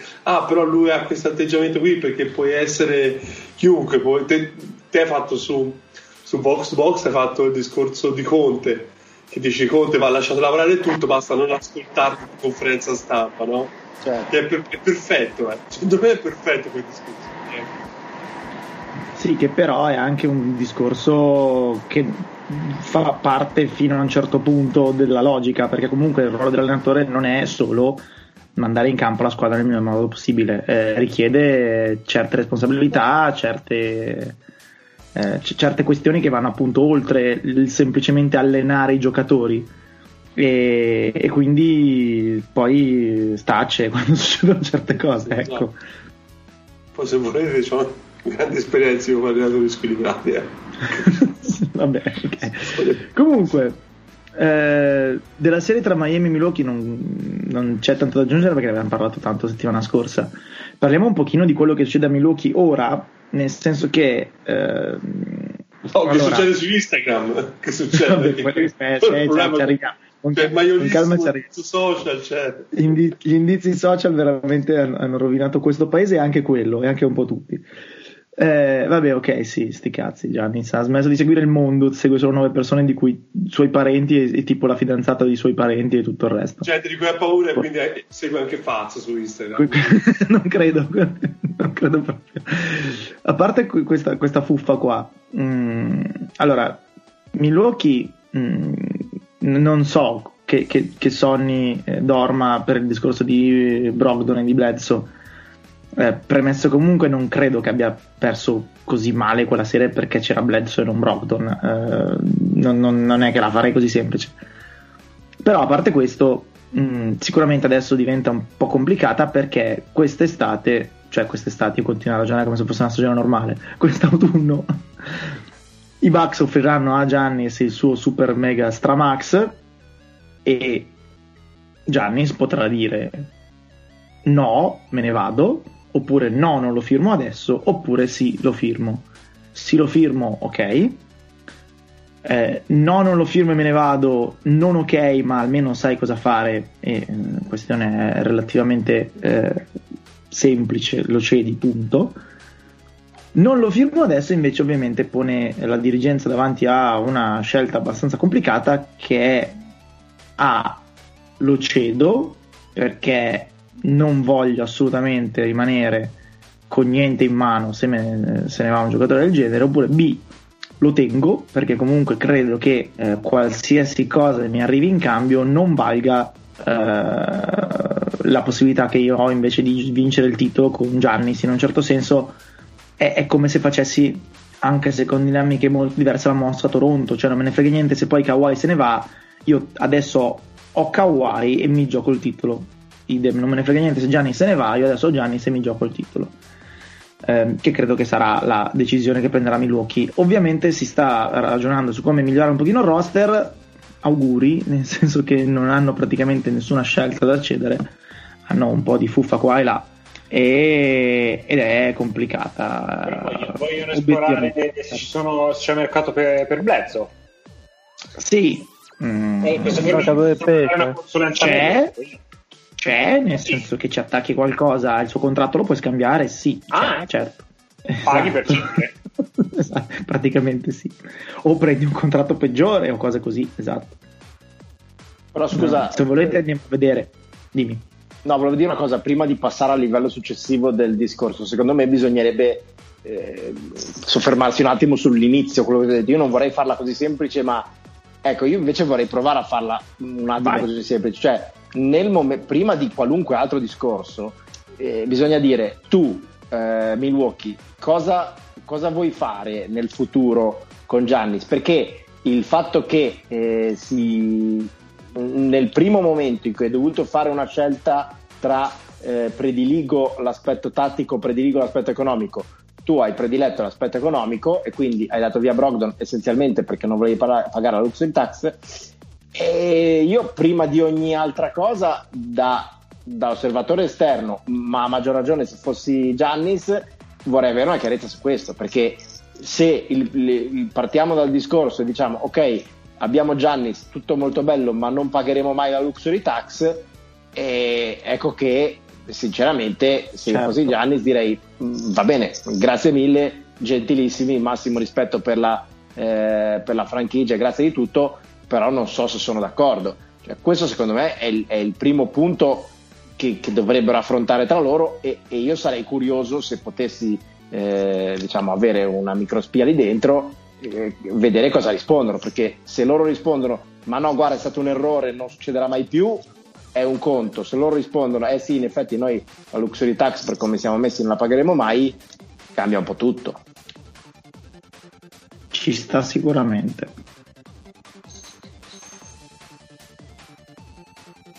Eh, allora, non so, possiamo andare a vedere No, e per rispondere, ecco, cioè, se, se, se, la risposta fosse la seconda, allora io fossi, eh, cioè a prescindere da quello che vuole fare Giannis, io gli suggerirei, va bene, allora cedetelo e mettetevi il cuore in pace perché a questo punto la cosa migliore da fare è eh, monetizzare il più possibile, per quanto sia possibile monetizzare su un giocatore del genere. Tu, tu comunque lo cederesti, cioè preferiresti non giocarti la prossima stagione e prendere qualcosa in cambio?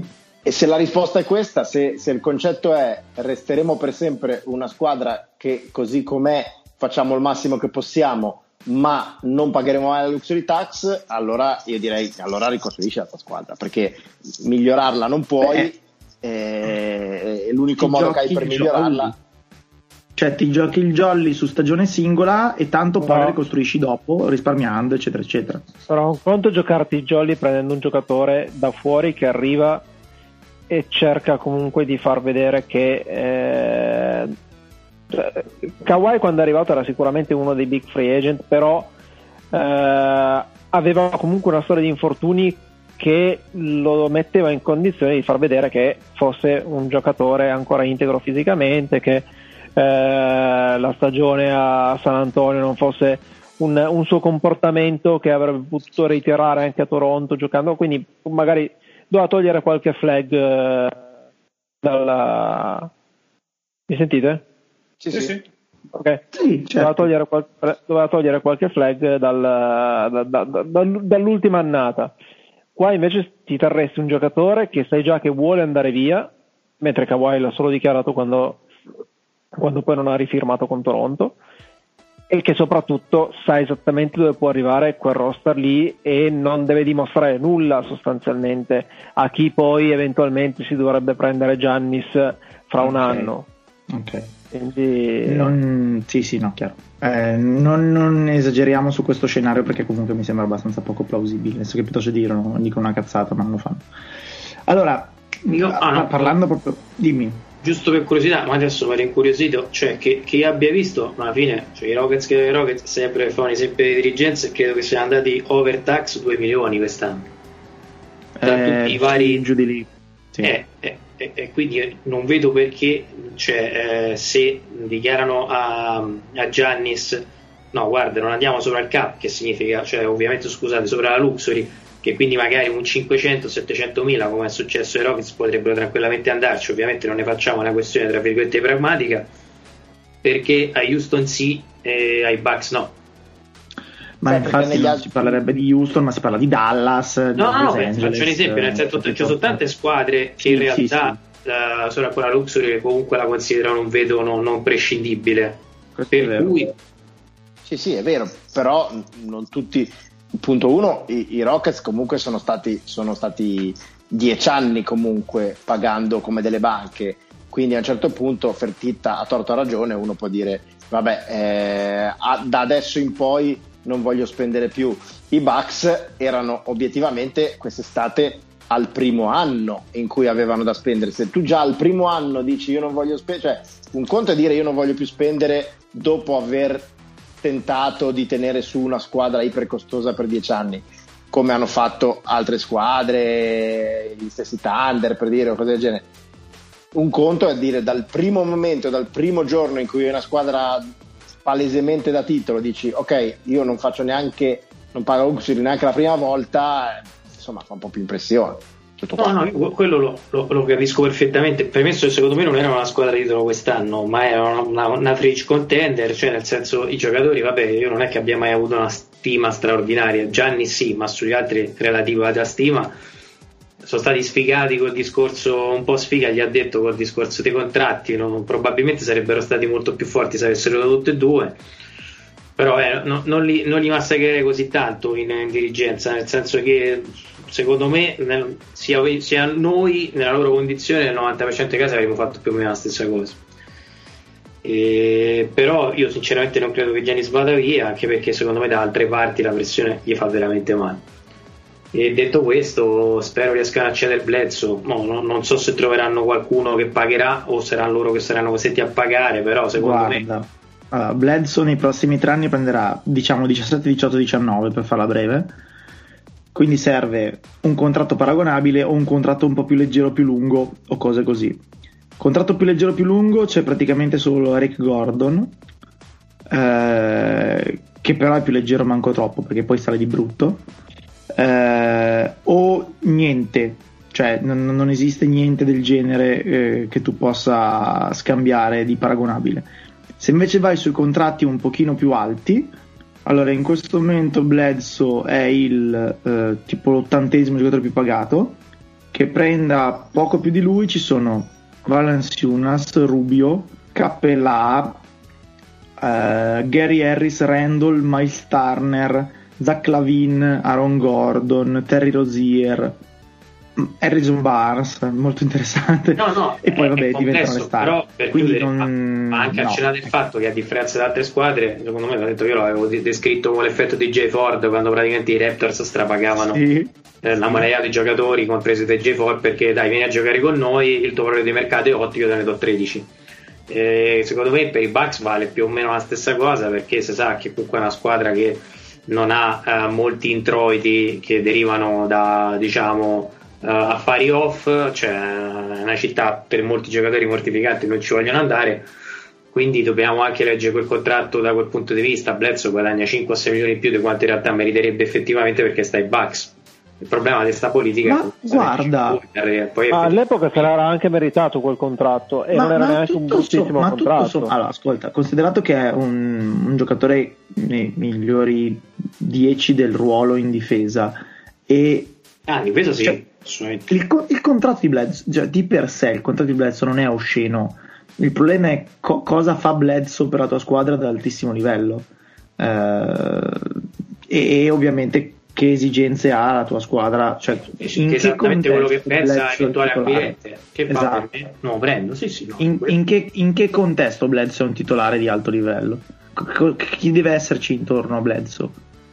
Eh, e quindi è un po' più complicata perché poi i giocatori di quel tipo lì sono tipo Beverly eh, che prendono un po' di meno. Ecco. Comunque, sì, per i Bucks iniziano. La parte facile è finita. Eh, cazzi, come per tutte le squadre che si trovano in quelle situazioni, eh, non è che sono solo loro. Eh, funziona così quando hai una stella giovane e ci vai vicino e non vinci subito. Sono passati tutti, eh, chi prima, chi poi. Ok, Anche perché, anche perché un conto è essere la, la Cinderella, la squadra simpatia, la squadra che piace a tutti, un conto è essere la squadra che ti dicono se non vinci sei un fallimento eh, e non vincerai mai, che poi anche lì per converso è anche eccessiva la, eh, diciamo così, la, la- la teoria secondo cui ah, ma costruiti così non vinceranno mai. Non è vero, lo si diceva anche eh, delle squadre di Novitsky, lo si diceva eh, eh, delle squadre di Garnett, eccetera, eccetera. Non è vero, basta eh, avere calma e pazienza. Io, poi, poi anche la pressione che Bledsoe se ne deve andare perché hanno sprecato gli anni di Bledsoe. Eh, scusate, Bledsoe, eh, Giannis se ne deve andare perché hanno sprecato gli anni di Giannis Giannis non merita di star lì. Allora, Giannis, siamo d'accordo che è uno dei primi, molto, un numero molto basso di giocatori NBA e non ci sono dubbi. Però è anche vero che, nel senso, non è che Giannis era eh, Anthony Davis o LeBron, cioè, Giannis ci ha messo 4 anni a diventare una stella assoluta de- di una squadra in cui il primo anno era simpatico. sicuro. Cioè, i Sì, sì, il, primo anno, il primo anno era caboclo, cioè eh, senza offesa per nessuno. Quindi... No, no, è quello, cioè, il primo anno era simpatico a dei lampi. Secondo anno è, sta mettendo su roba, il terzo anno è- può essere interessante, il quarto anno è decidere partite. Però il quarto anno, siamo all'anno numero 8? 7? 8 non lo so, mi sembra tanto, però... Anche a me. eh. 7? Siamo all'anno 7 di Giannis, cui fondamentalmente, e quindi l'anno 4 di Giannis competitivo? Però c'ha, 25, c'ha 25 anni. Appunto, è giovane marcio, è giovanissimo Giannis. Cioè, le, le, LeBron ha iniziato a vincere a 27 anni, Jordan ha iniziato a vincere a 27 anni ed era, vabbè, mo- molto più vecchio che in NBA e anche molto più... cioè, Stiamo, io ca- capisco che i Bucks siano un pochino impontanati nella situazione contratto. Spiace perché hai scelto Bledsoe e te le meriti tutte. Però, mh, cioè, io tutta questa pressione che viene messa a Giannis, che Giannis se ne deve andare, a me dà molto fastidio. No, sai, Eh, sai cos'è sì, Nick? vabbè. Anche a me, sai cos'è Nick? Che in, questo, in questa situazione in cui effettivamente possa scegliere di andare a giocare, lui potrà il prossimo anno scegliere di andare a giocare per una squadra da titolo. Bisogna capire se lui vuole eh, pensare che i Bucks possano costruire una squadra da titolo nel giro di due o tre anni oppure se pensa che in questo momento con la squadra fatta così, con i contratti che, che ci sono e con la poca possibilità di movimento che hanno, non gli convenga andare a provare da un'altra parte, ma non perché no, sto no, sprecando. Ma no, semplicemente per... benissimo, eh. cioè, è, è, chiarissimo il discorso qual è. A me però dà fastidio che ESPN No, cioè, no, c'è, c'è chi dice no. discussione su questo periodo perché se si comincia a metterla così per i Giannis di turno non ce n'è cioè ogni mercato che non è Los Angeles eh, New York, Miami sta roba così ha tutte le stelle che lo dicono in, in, in 4-5 anni devono andare via per forza cioè è una roba che secondo me è di testa giustamente poi gli small market si incazzano. Se vuoi venire una squadra vincente venga a New York infatti.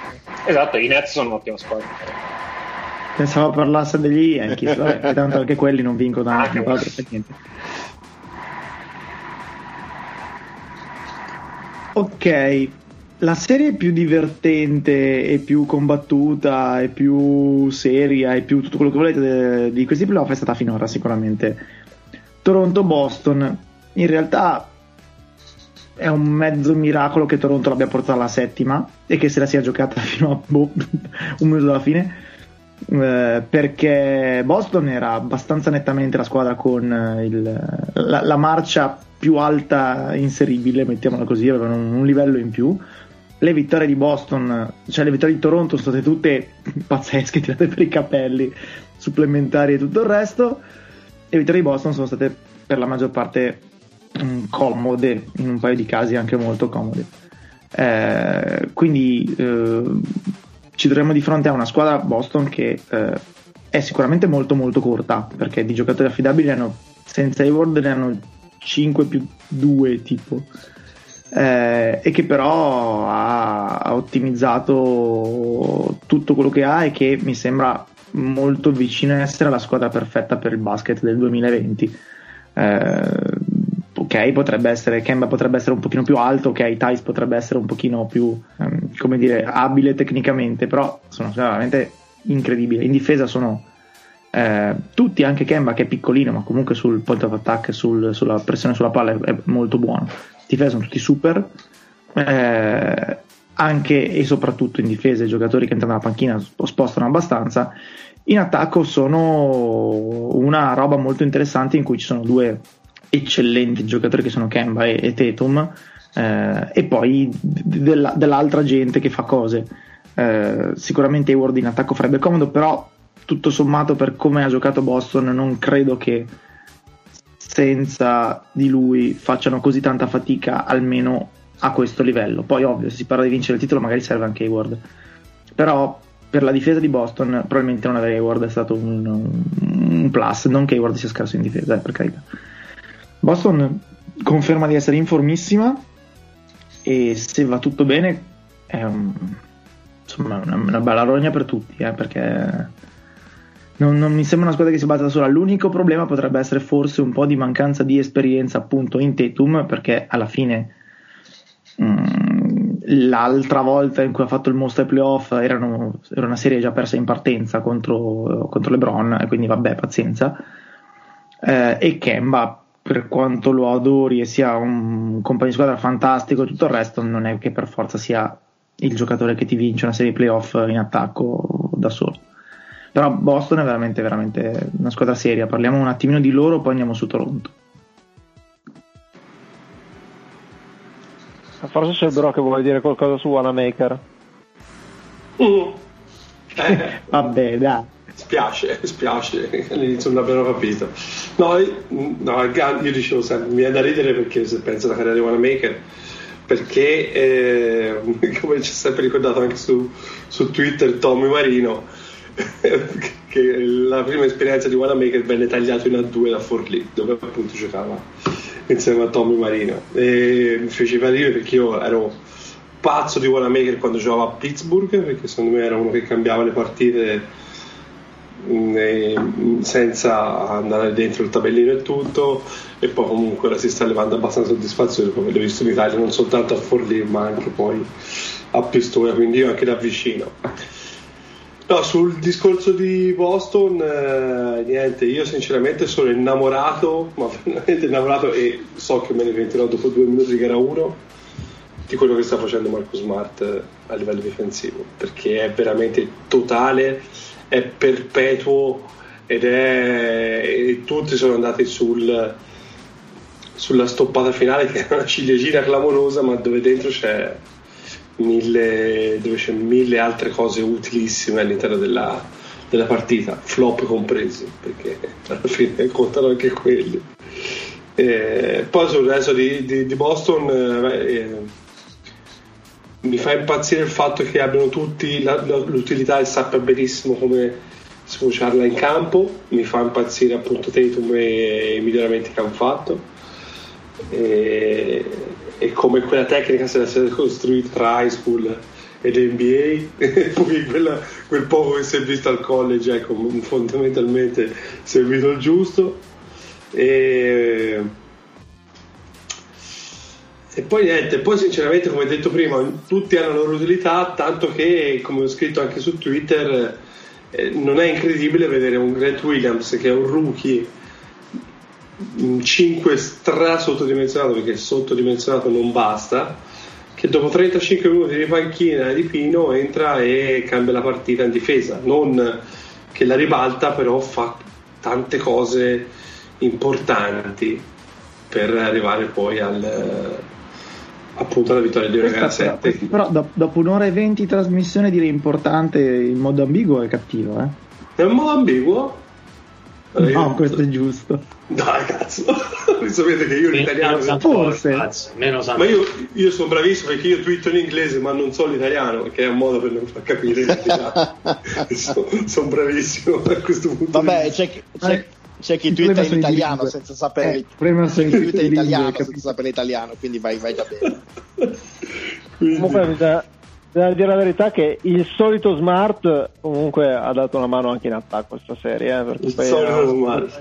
il solito smart. Un, paio, un, paio, di strisce offensive che sono, sono state be, ben utili in gara no allora a me, a me, è incredibile perché lui sa lui ha penso abbia il, il semaforo verde da, da Stimez per fare due o tre puttanate in partita.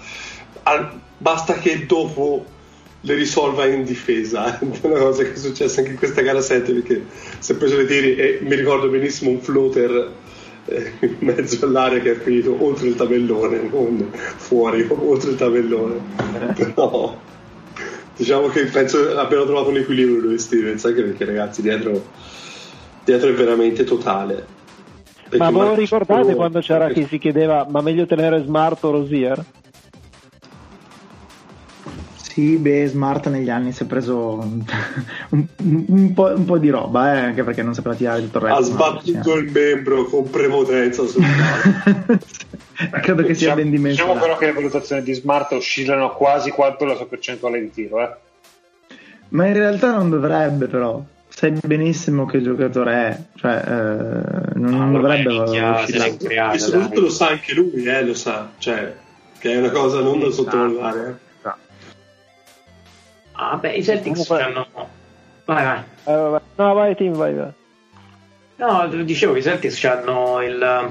Mm, hanno costruito il roster a parte Tatum probabilmente con tutta una serie di giocatori che per star lì hanno faticato molto più della tua star media. Wanamaker è sicuramente l'esempio maggiore, eh, però ha ricordato anche il discorso dell'Italia, ma questo a Pittsburgh tirava i liberi eh, col 46-47%, mi ricordo all'epoca 2007-2008, considerando che vero, oggi, vero. oggi, è un top free shooter.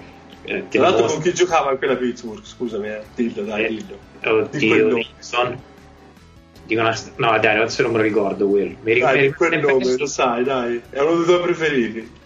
Eh, aspetta, Blair, Pittsburgh, che c'era Blair. Esatto, esatto. Adesso del fatto del E... Era meglio se non me lo ricordavo, che l'avevo rimosso. E, no, a parte scherzi, eh, ora, uh, il, il, il, grande vantaggio è questo, al di là del discorso tecnico, cioè veramente high spirit guy, come dicono loro, eh, si vede in tutto quello che fanno, cioè giocano con la passione dello sfavorito e sono sempre belli da guardare. Stevens da questo punto di vista a questi gli entra veramente nel cervello e li porta veramente avanti. Una cosa che eh, però secondo me resta il difetto della squadra è che la colpa è di Ainge, non è certamente, qui torniamo sempre a quando, come e chi costruisce le squadre, eh, cioè la panchina fa veramente schifo, cioè, Wanamaker lo rispetto, però che se esce dalla panchina Grant Williams, anche qui lo adoro e grazie a Brolo anche questo ha fatto a basket e non era niente male ma a parte scherzi, Grant Williams non è esattamente tra virgolette l'uomo detto, cioè l'uomo speciale che uscì dalla panchina. E che sia Wanamaker il primo cambio dei Celtics a livello di finale di conference storco un po' il naso. Però qui la colpa non è di Stevens ma è di chi non gli ha messo accanto tra virgolette degli esterni diversi. Detto questo è pure vero che ha rotto Hayward quindi è ovvio che la rotazione è sempre più ridotta. Però ecco non volevo essere io a far notare sta cosa però eh, non so se a voi questa impressione però c'è il rischio che la macchina Miami sia molto più lunga. No il discorso è che Miami non si discute nemmeno certo. Il discorso che non ci sia Hayward è, è, è, è proprio un, ma, un, masso. È un masso grande soprattutto perché questi giocano continuamente con quattro esterni. E al momento i quattro esterni sono eh, Tatum sono eh, Jalen Brown c'è Walker c'è Smart poi chi entra Wanamaker e e mm. sinceramente un, se te mi parli di sei esterni in cui c'è Wanamaker, ok, che però è il secondo esterno che entra dopo Hayward, per me prende tutto un altro, uh, prende tutto un altro peso. Tutto rimanendo sul fatto che io fondamentalmente sarei d'accordo con te sul fatto della panchina dei, dei Celtics. Però con le rotazioni sempre molto forti nei playoff e con un counter che giustamente è stato messo da parte perché diciamo che difensivamente non poteva leggere secondo me la serie eh, è un discorso che ci sta nel momento che, che, che ci sta il giusto nei playoff quando potresti avere Hayward perché comunque te le previsioni le fai su, su quello che poi vorresti portare in campo se poi l'infortunio colpisce allora posso essere d'accordo con te eh. però è un discorso che non hai sviluppato durante la stagione quindi sono a metà strada con quello che dici te da questo punto di vista la, la, serie tra Boston e Miami potrebbe essere un, un paradiso per chi ama eh, gli allenatori giovani, anche se Spolster ormai non è che ha 20 anni, allenatori giovani innovativi sarà, si, si switcha qualsiasi cosa. Eh, ruoli completamente stravolti rispetto a quello che siamo, che siamo abituati a vedere quindi l'1, il 2, il 3, il 4 e il 5 perché tutti fanno tutto. Sarà veramente una roba molto molto divertente secondo me. Eh, abbastanza d'accordo con i numerini che vedo in giro che non dico sia 50-50 è molto vicina eh, Boston probabilmente ha di nuovo anche in questo caso un margine più alto quindi se va tutto bene potrebbe essere favorita però Miami è sostanzialmente come Toronto, ma con credo qualche giocatore di talento in più uh, a fondo roster perché um, Toronto in attacco ha veramente niente uh, e poi ci arriveremo un attimo mentre Miami sembra avere de- delle risorse in più da questo punto di vista e soprattutto, e soprattutto la possibilità di marcare Tatum e, e Jalen Brown facendo le staffette con Butler con Crowder, Gudala, Crowder certo. con cioè, secondo me eh, quello fa tantissima differenza in questa serie. Non dico che Miami sia favorita, però io il 50-50 eh, lo, lo, sposo, lo, sposo, pienamente.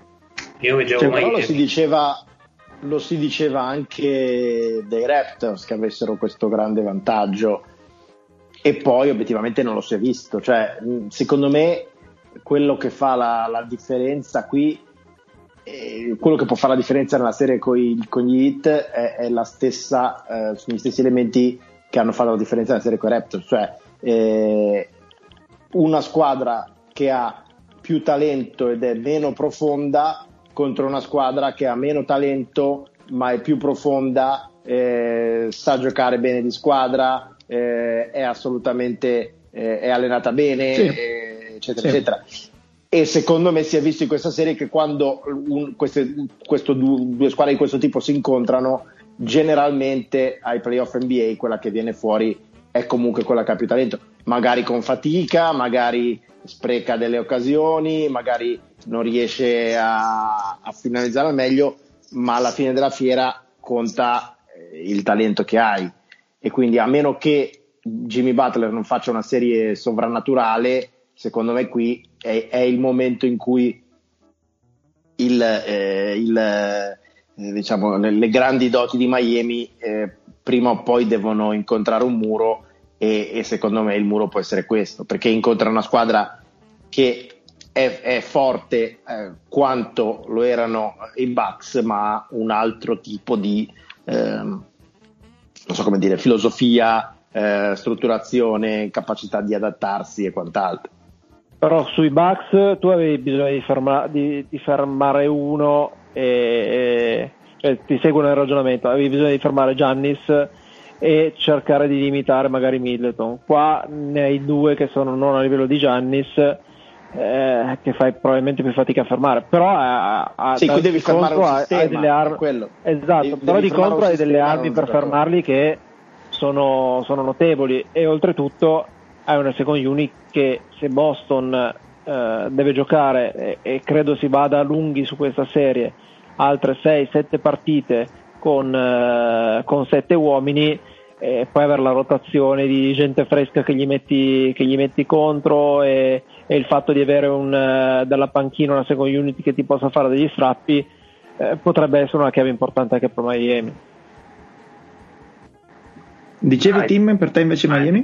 È divertente, secondo me su stasera è particolarmente divertente il pronostico, non, non tanto per il risultato che poi è fine a se stesso ovviamente, ma è divertente appunto come visione. Io credo vinca Miami, io pure credo che sia una serie lunga, quindi credo che se non sarà la sesta andremo alla settima, mm, da una parte è meglio così ci divertiamo di più. Eh, credo che Miami sia meno talentuoso, però sono abbastanza d'accordo con voi però penso che ehm, eh, sia un filo più profonda e abbia acquisito dalla serie coi Bucks delle sicurezze che probabilmente a inizio playoff a inizio bolla non aveva e che adesso secondo me esplora alla grande eh, è una squadra versatile quasi quanto i Celtics e ha un paio di jolly come dicevate mh, che possono uscire dalla panchina come è successo con Powell insegna insomma e andarti a creare dei problemi mentre meno te lo aspetti, diciamo nel ventre mole della partita quando magari entrambe le squadre hanno titolari che sono morti o stanno rifiatando. Eh, non so, penso a Nan che magari becca la partita da, da Jolly e fa quei 15-20 punti che ti cambiano la, la partita. Quindi io mi, mi, gioco Miami, diciamo, secondo me 51 Miami, 49 Boston. Era carino secondo me giro i pronostici secco. Sì, contro Miami devi sicuramente giocare 48 minuti, nel 46 ti trovi meno 10, manco te ne accorgi. E quindi questo, questo sicuramente sì. Nick?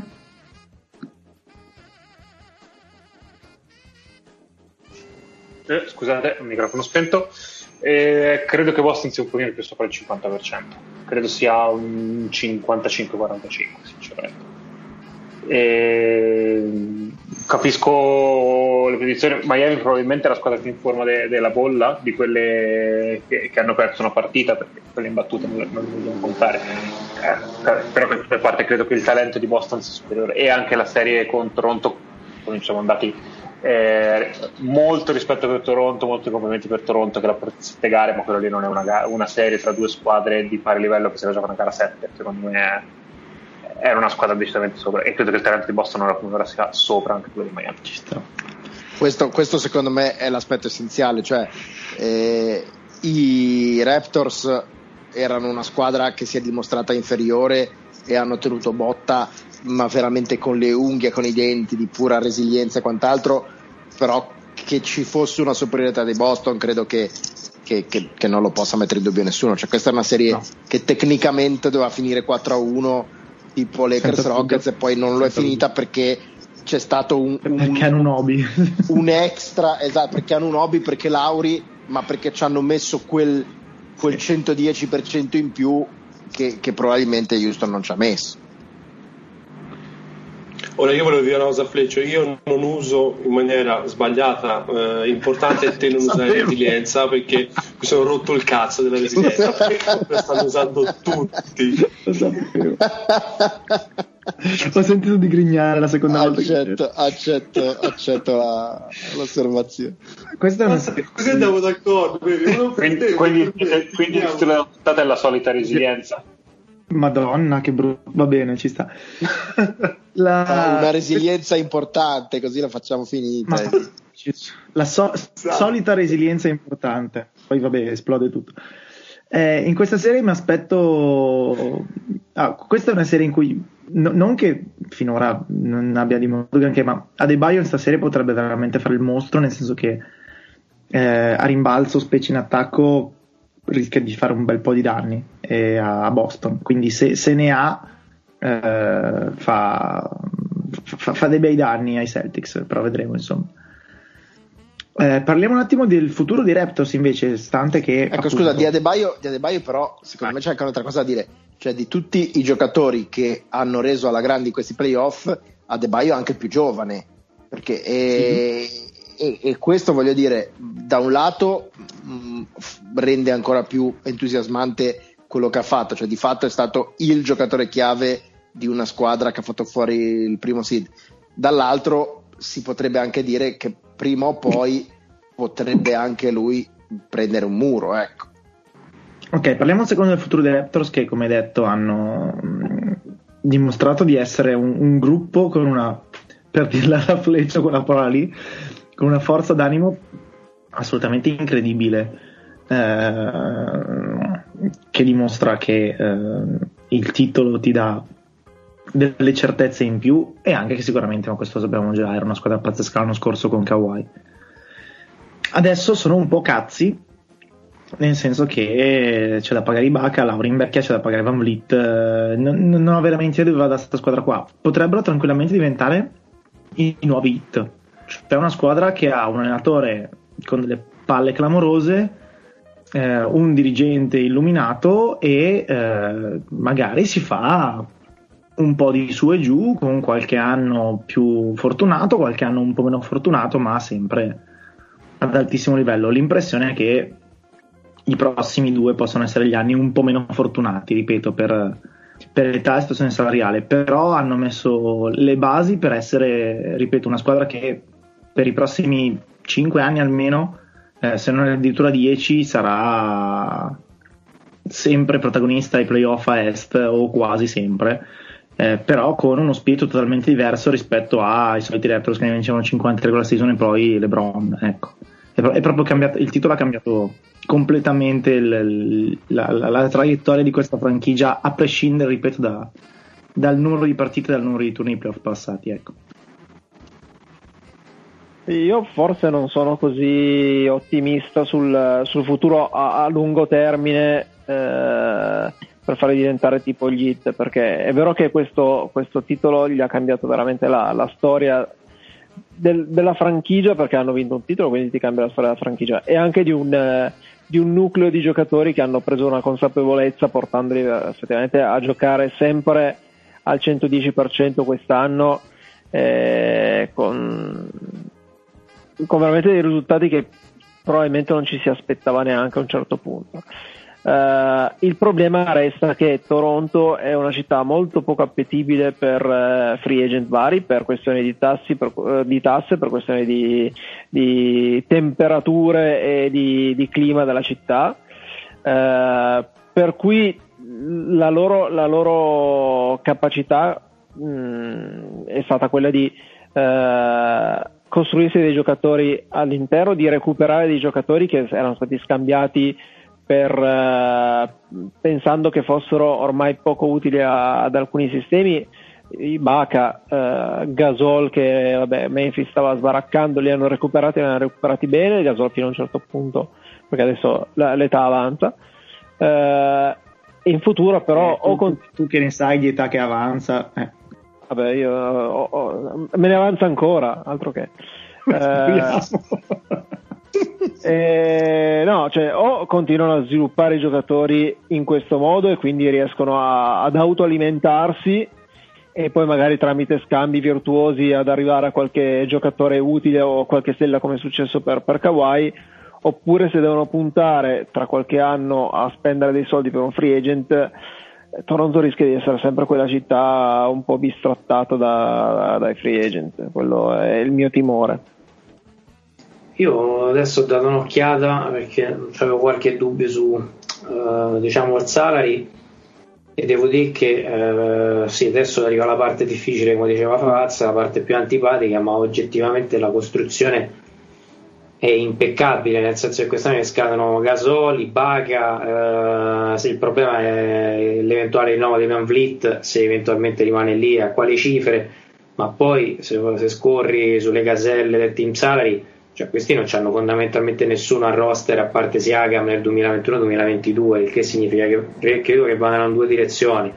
O provano ancora un anno a vedere che succede e fare, tra virgolette, l'outsider di lusso e quindi magari rinnovano la compagnia cercando di mettere un paio di cosine nuove, oppure fanno il rebuild completo eh, so, con Siagam sopra e non so se sceglieranno di puntare su Van Vliet.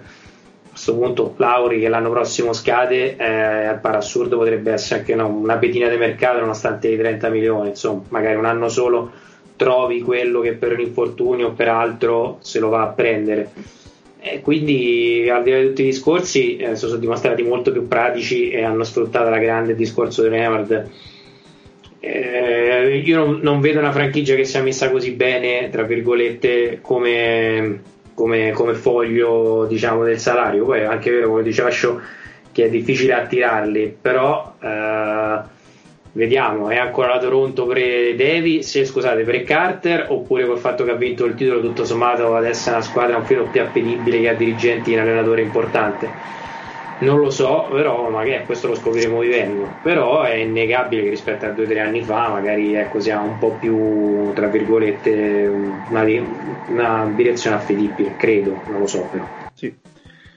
Eh, due parole su Siakam che si è preso una valanga di merda per questi playoff. Eh, allora, sostanzialmente il suo gioco in regular season era transizione e eh, post contro giocatori molto più bassi di lui dovuta a transizione perché correndo si accoppiavano in quel modo lì. Boston questa roba qua l'ha completamente annullata e eh, Kemba a parte non c'era nessun giocatore che eh, Siakam potesse attaccare in post. Eh, perché in questo momento è un giocatore che non ha un ball handling avanzato non può crearsi un tiro dal palleggio contro certi difensori e tutto il resto.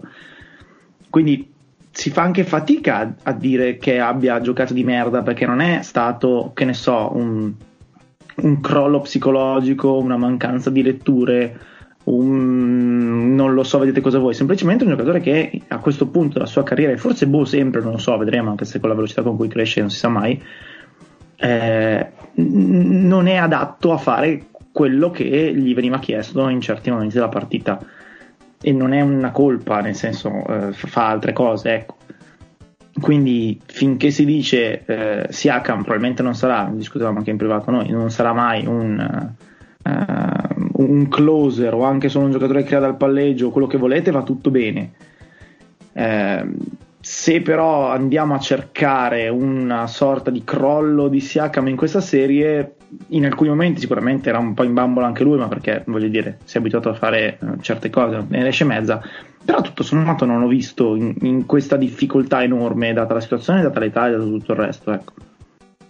Ma anche perché comunque, eh, insomma, la storia è piena di giocatori che vanno in bambola la prima volta che ai playoff gli si chiede di guidare una squadra, però lui non è andato in bambola, cioè ha sofferto moltissimo dal punto di vista offensivo però difensivamente ha tenuto botta, cioè eh, da, nella sua metà campo comunque il suo apporto l'ha dato e voglio dire eh, questo almeno, almeno è qualcosa che eh, ti porti dietro che voglio dire alla peggio del peggio è un giocatore che ti servirà solo in determinati matchup e non in altri però comunque un apporto difensivo eh, te lo garantisce sempre e non è poco.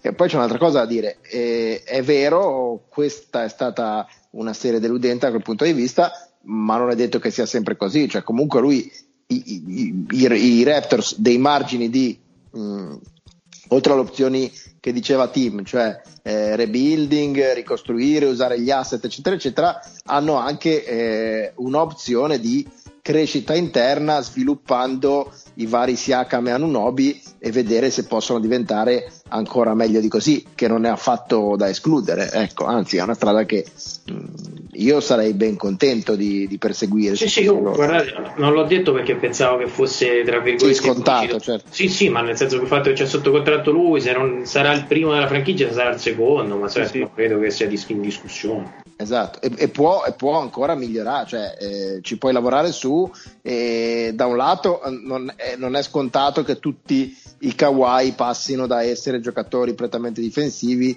poi mattoncino per mattoncino a essere giocatori all round, però è già successo, non si vede perché non possa succedere anche con Siaka. Ci sta quest'estate lavorerà come un dannato sul palleggio, vediamo cosa succede. Ah, ma quest'estate io ce l'ho sta fissa. non esco, devo fare qualcosa. Vabbè, non, perché non vedi l'ora di sentire. In qualche una... continente è estate adesso, In quindi... effetti sì, in effetti è vero anche questo. Perché ma anche non vedi l'ora di sentire una nuova canzone dei Boom da Bash con Alessandra Moroni. sì, esatto. Magari scoppiano. Va bene, avete altro? Possiamo andarcene? Era un sì. A una domanda che non prevedeva una risposta sì, ma era un sì. Ciao Lore. Ciao Lore. Ciao a tutti. Ciao Nick. Buonasera a tutti, possiamo fare un referendum se vogliamo andarcene o no. non serve il quorum neanche in questo caso, quindi basta che uno risponda. Ciao Fleccio. Non abbiamo neanche il cuore sempre. No, no. Però abbiamo un sacco di resilienza. Ciao Ni- ciao Fleccio. Ciao, ciao. Ciao Show. A tutti. Ciao team. Ciao a tutti tranne a lei. Ciao anche da Paz. Alla prossima.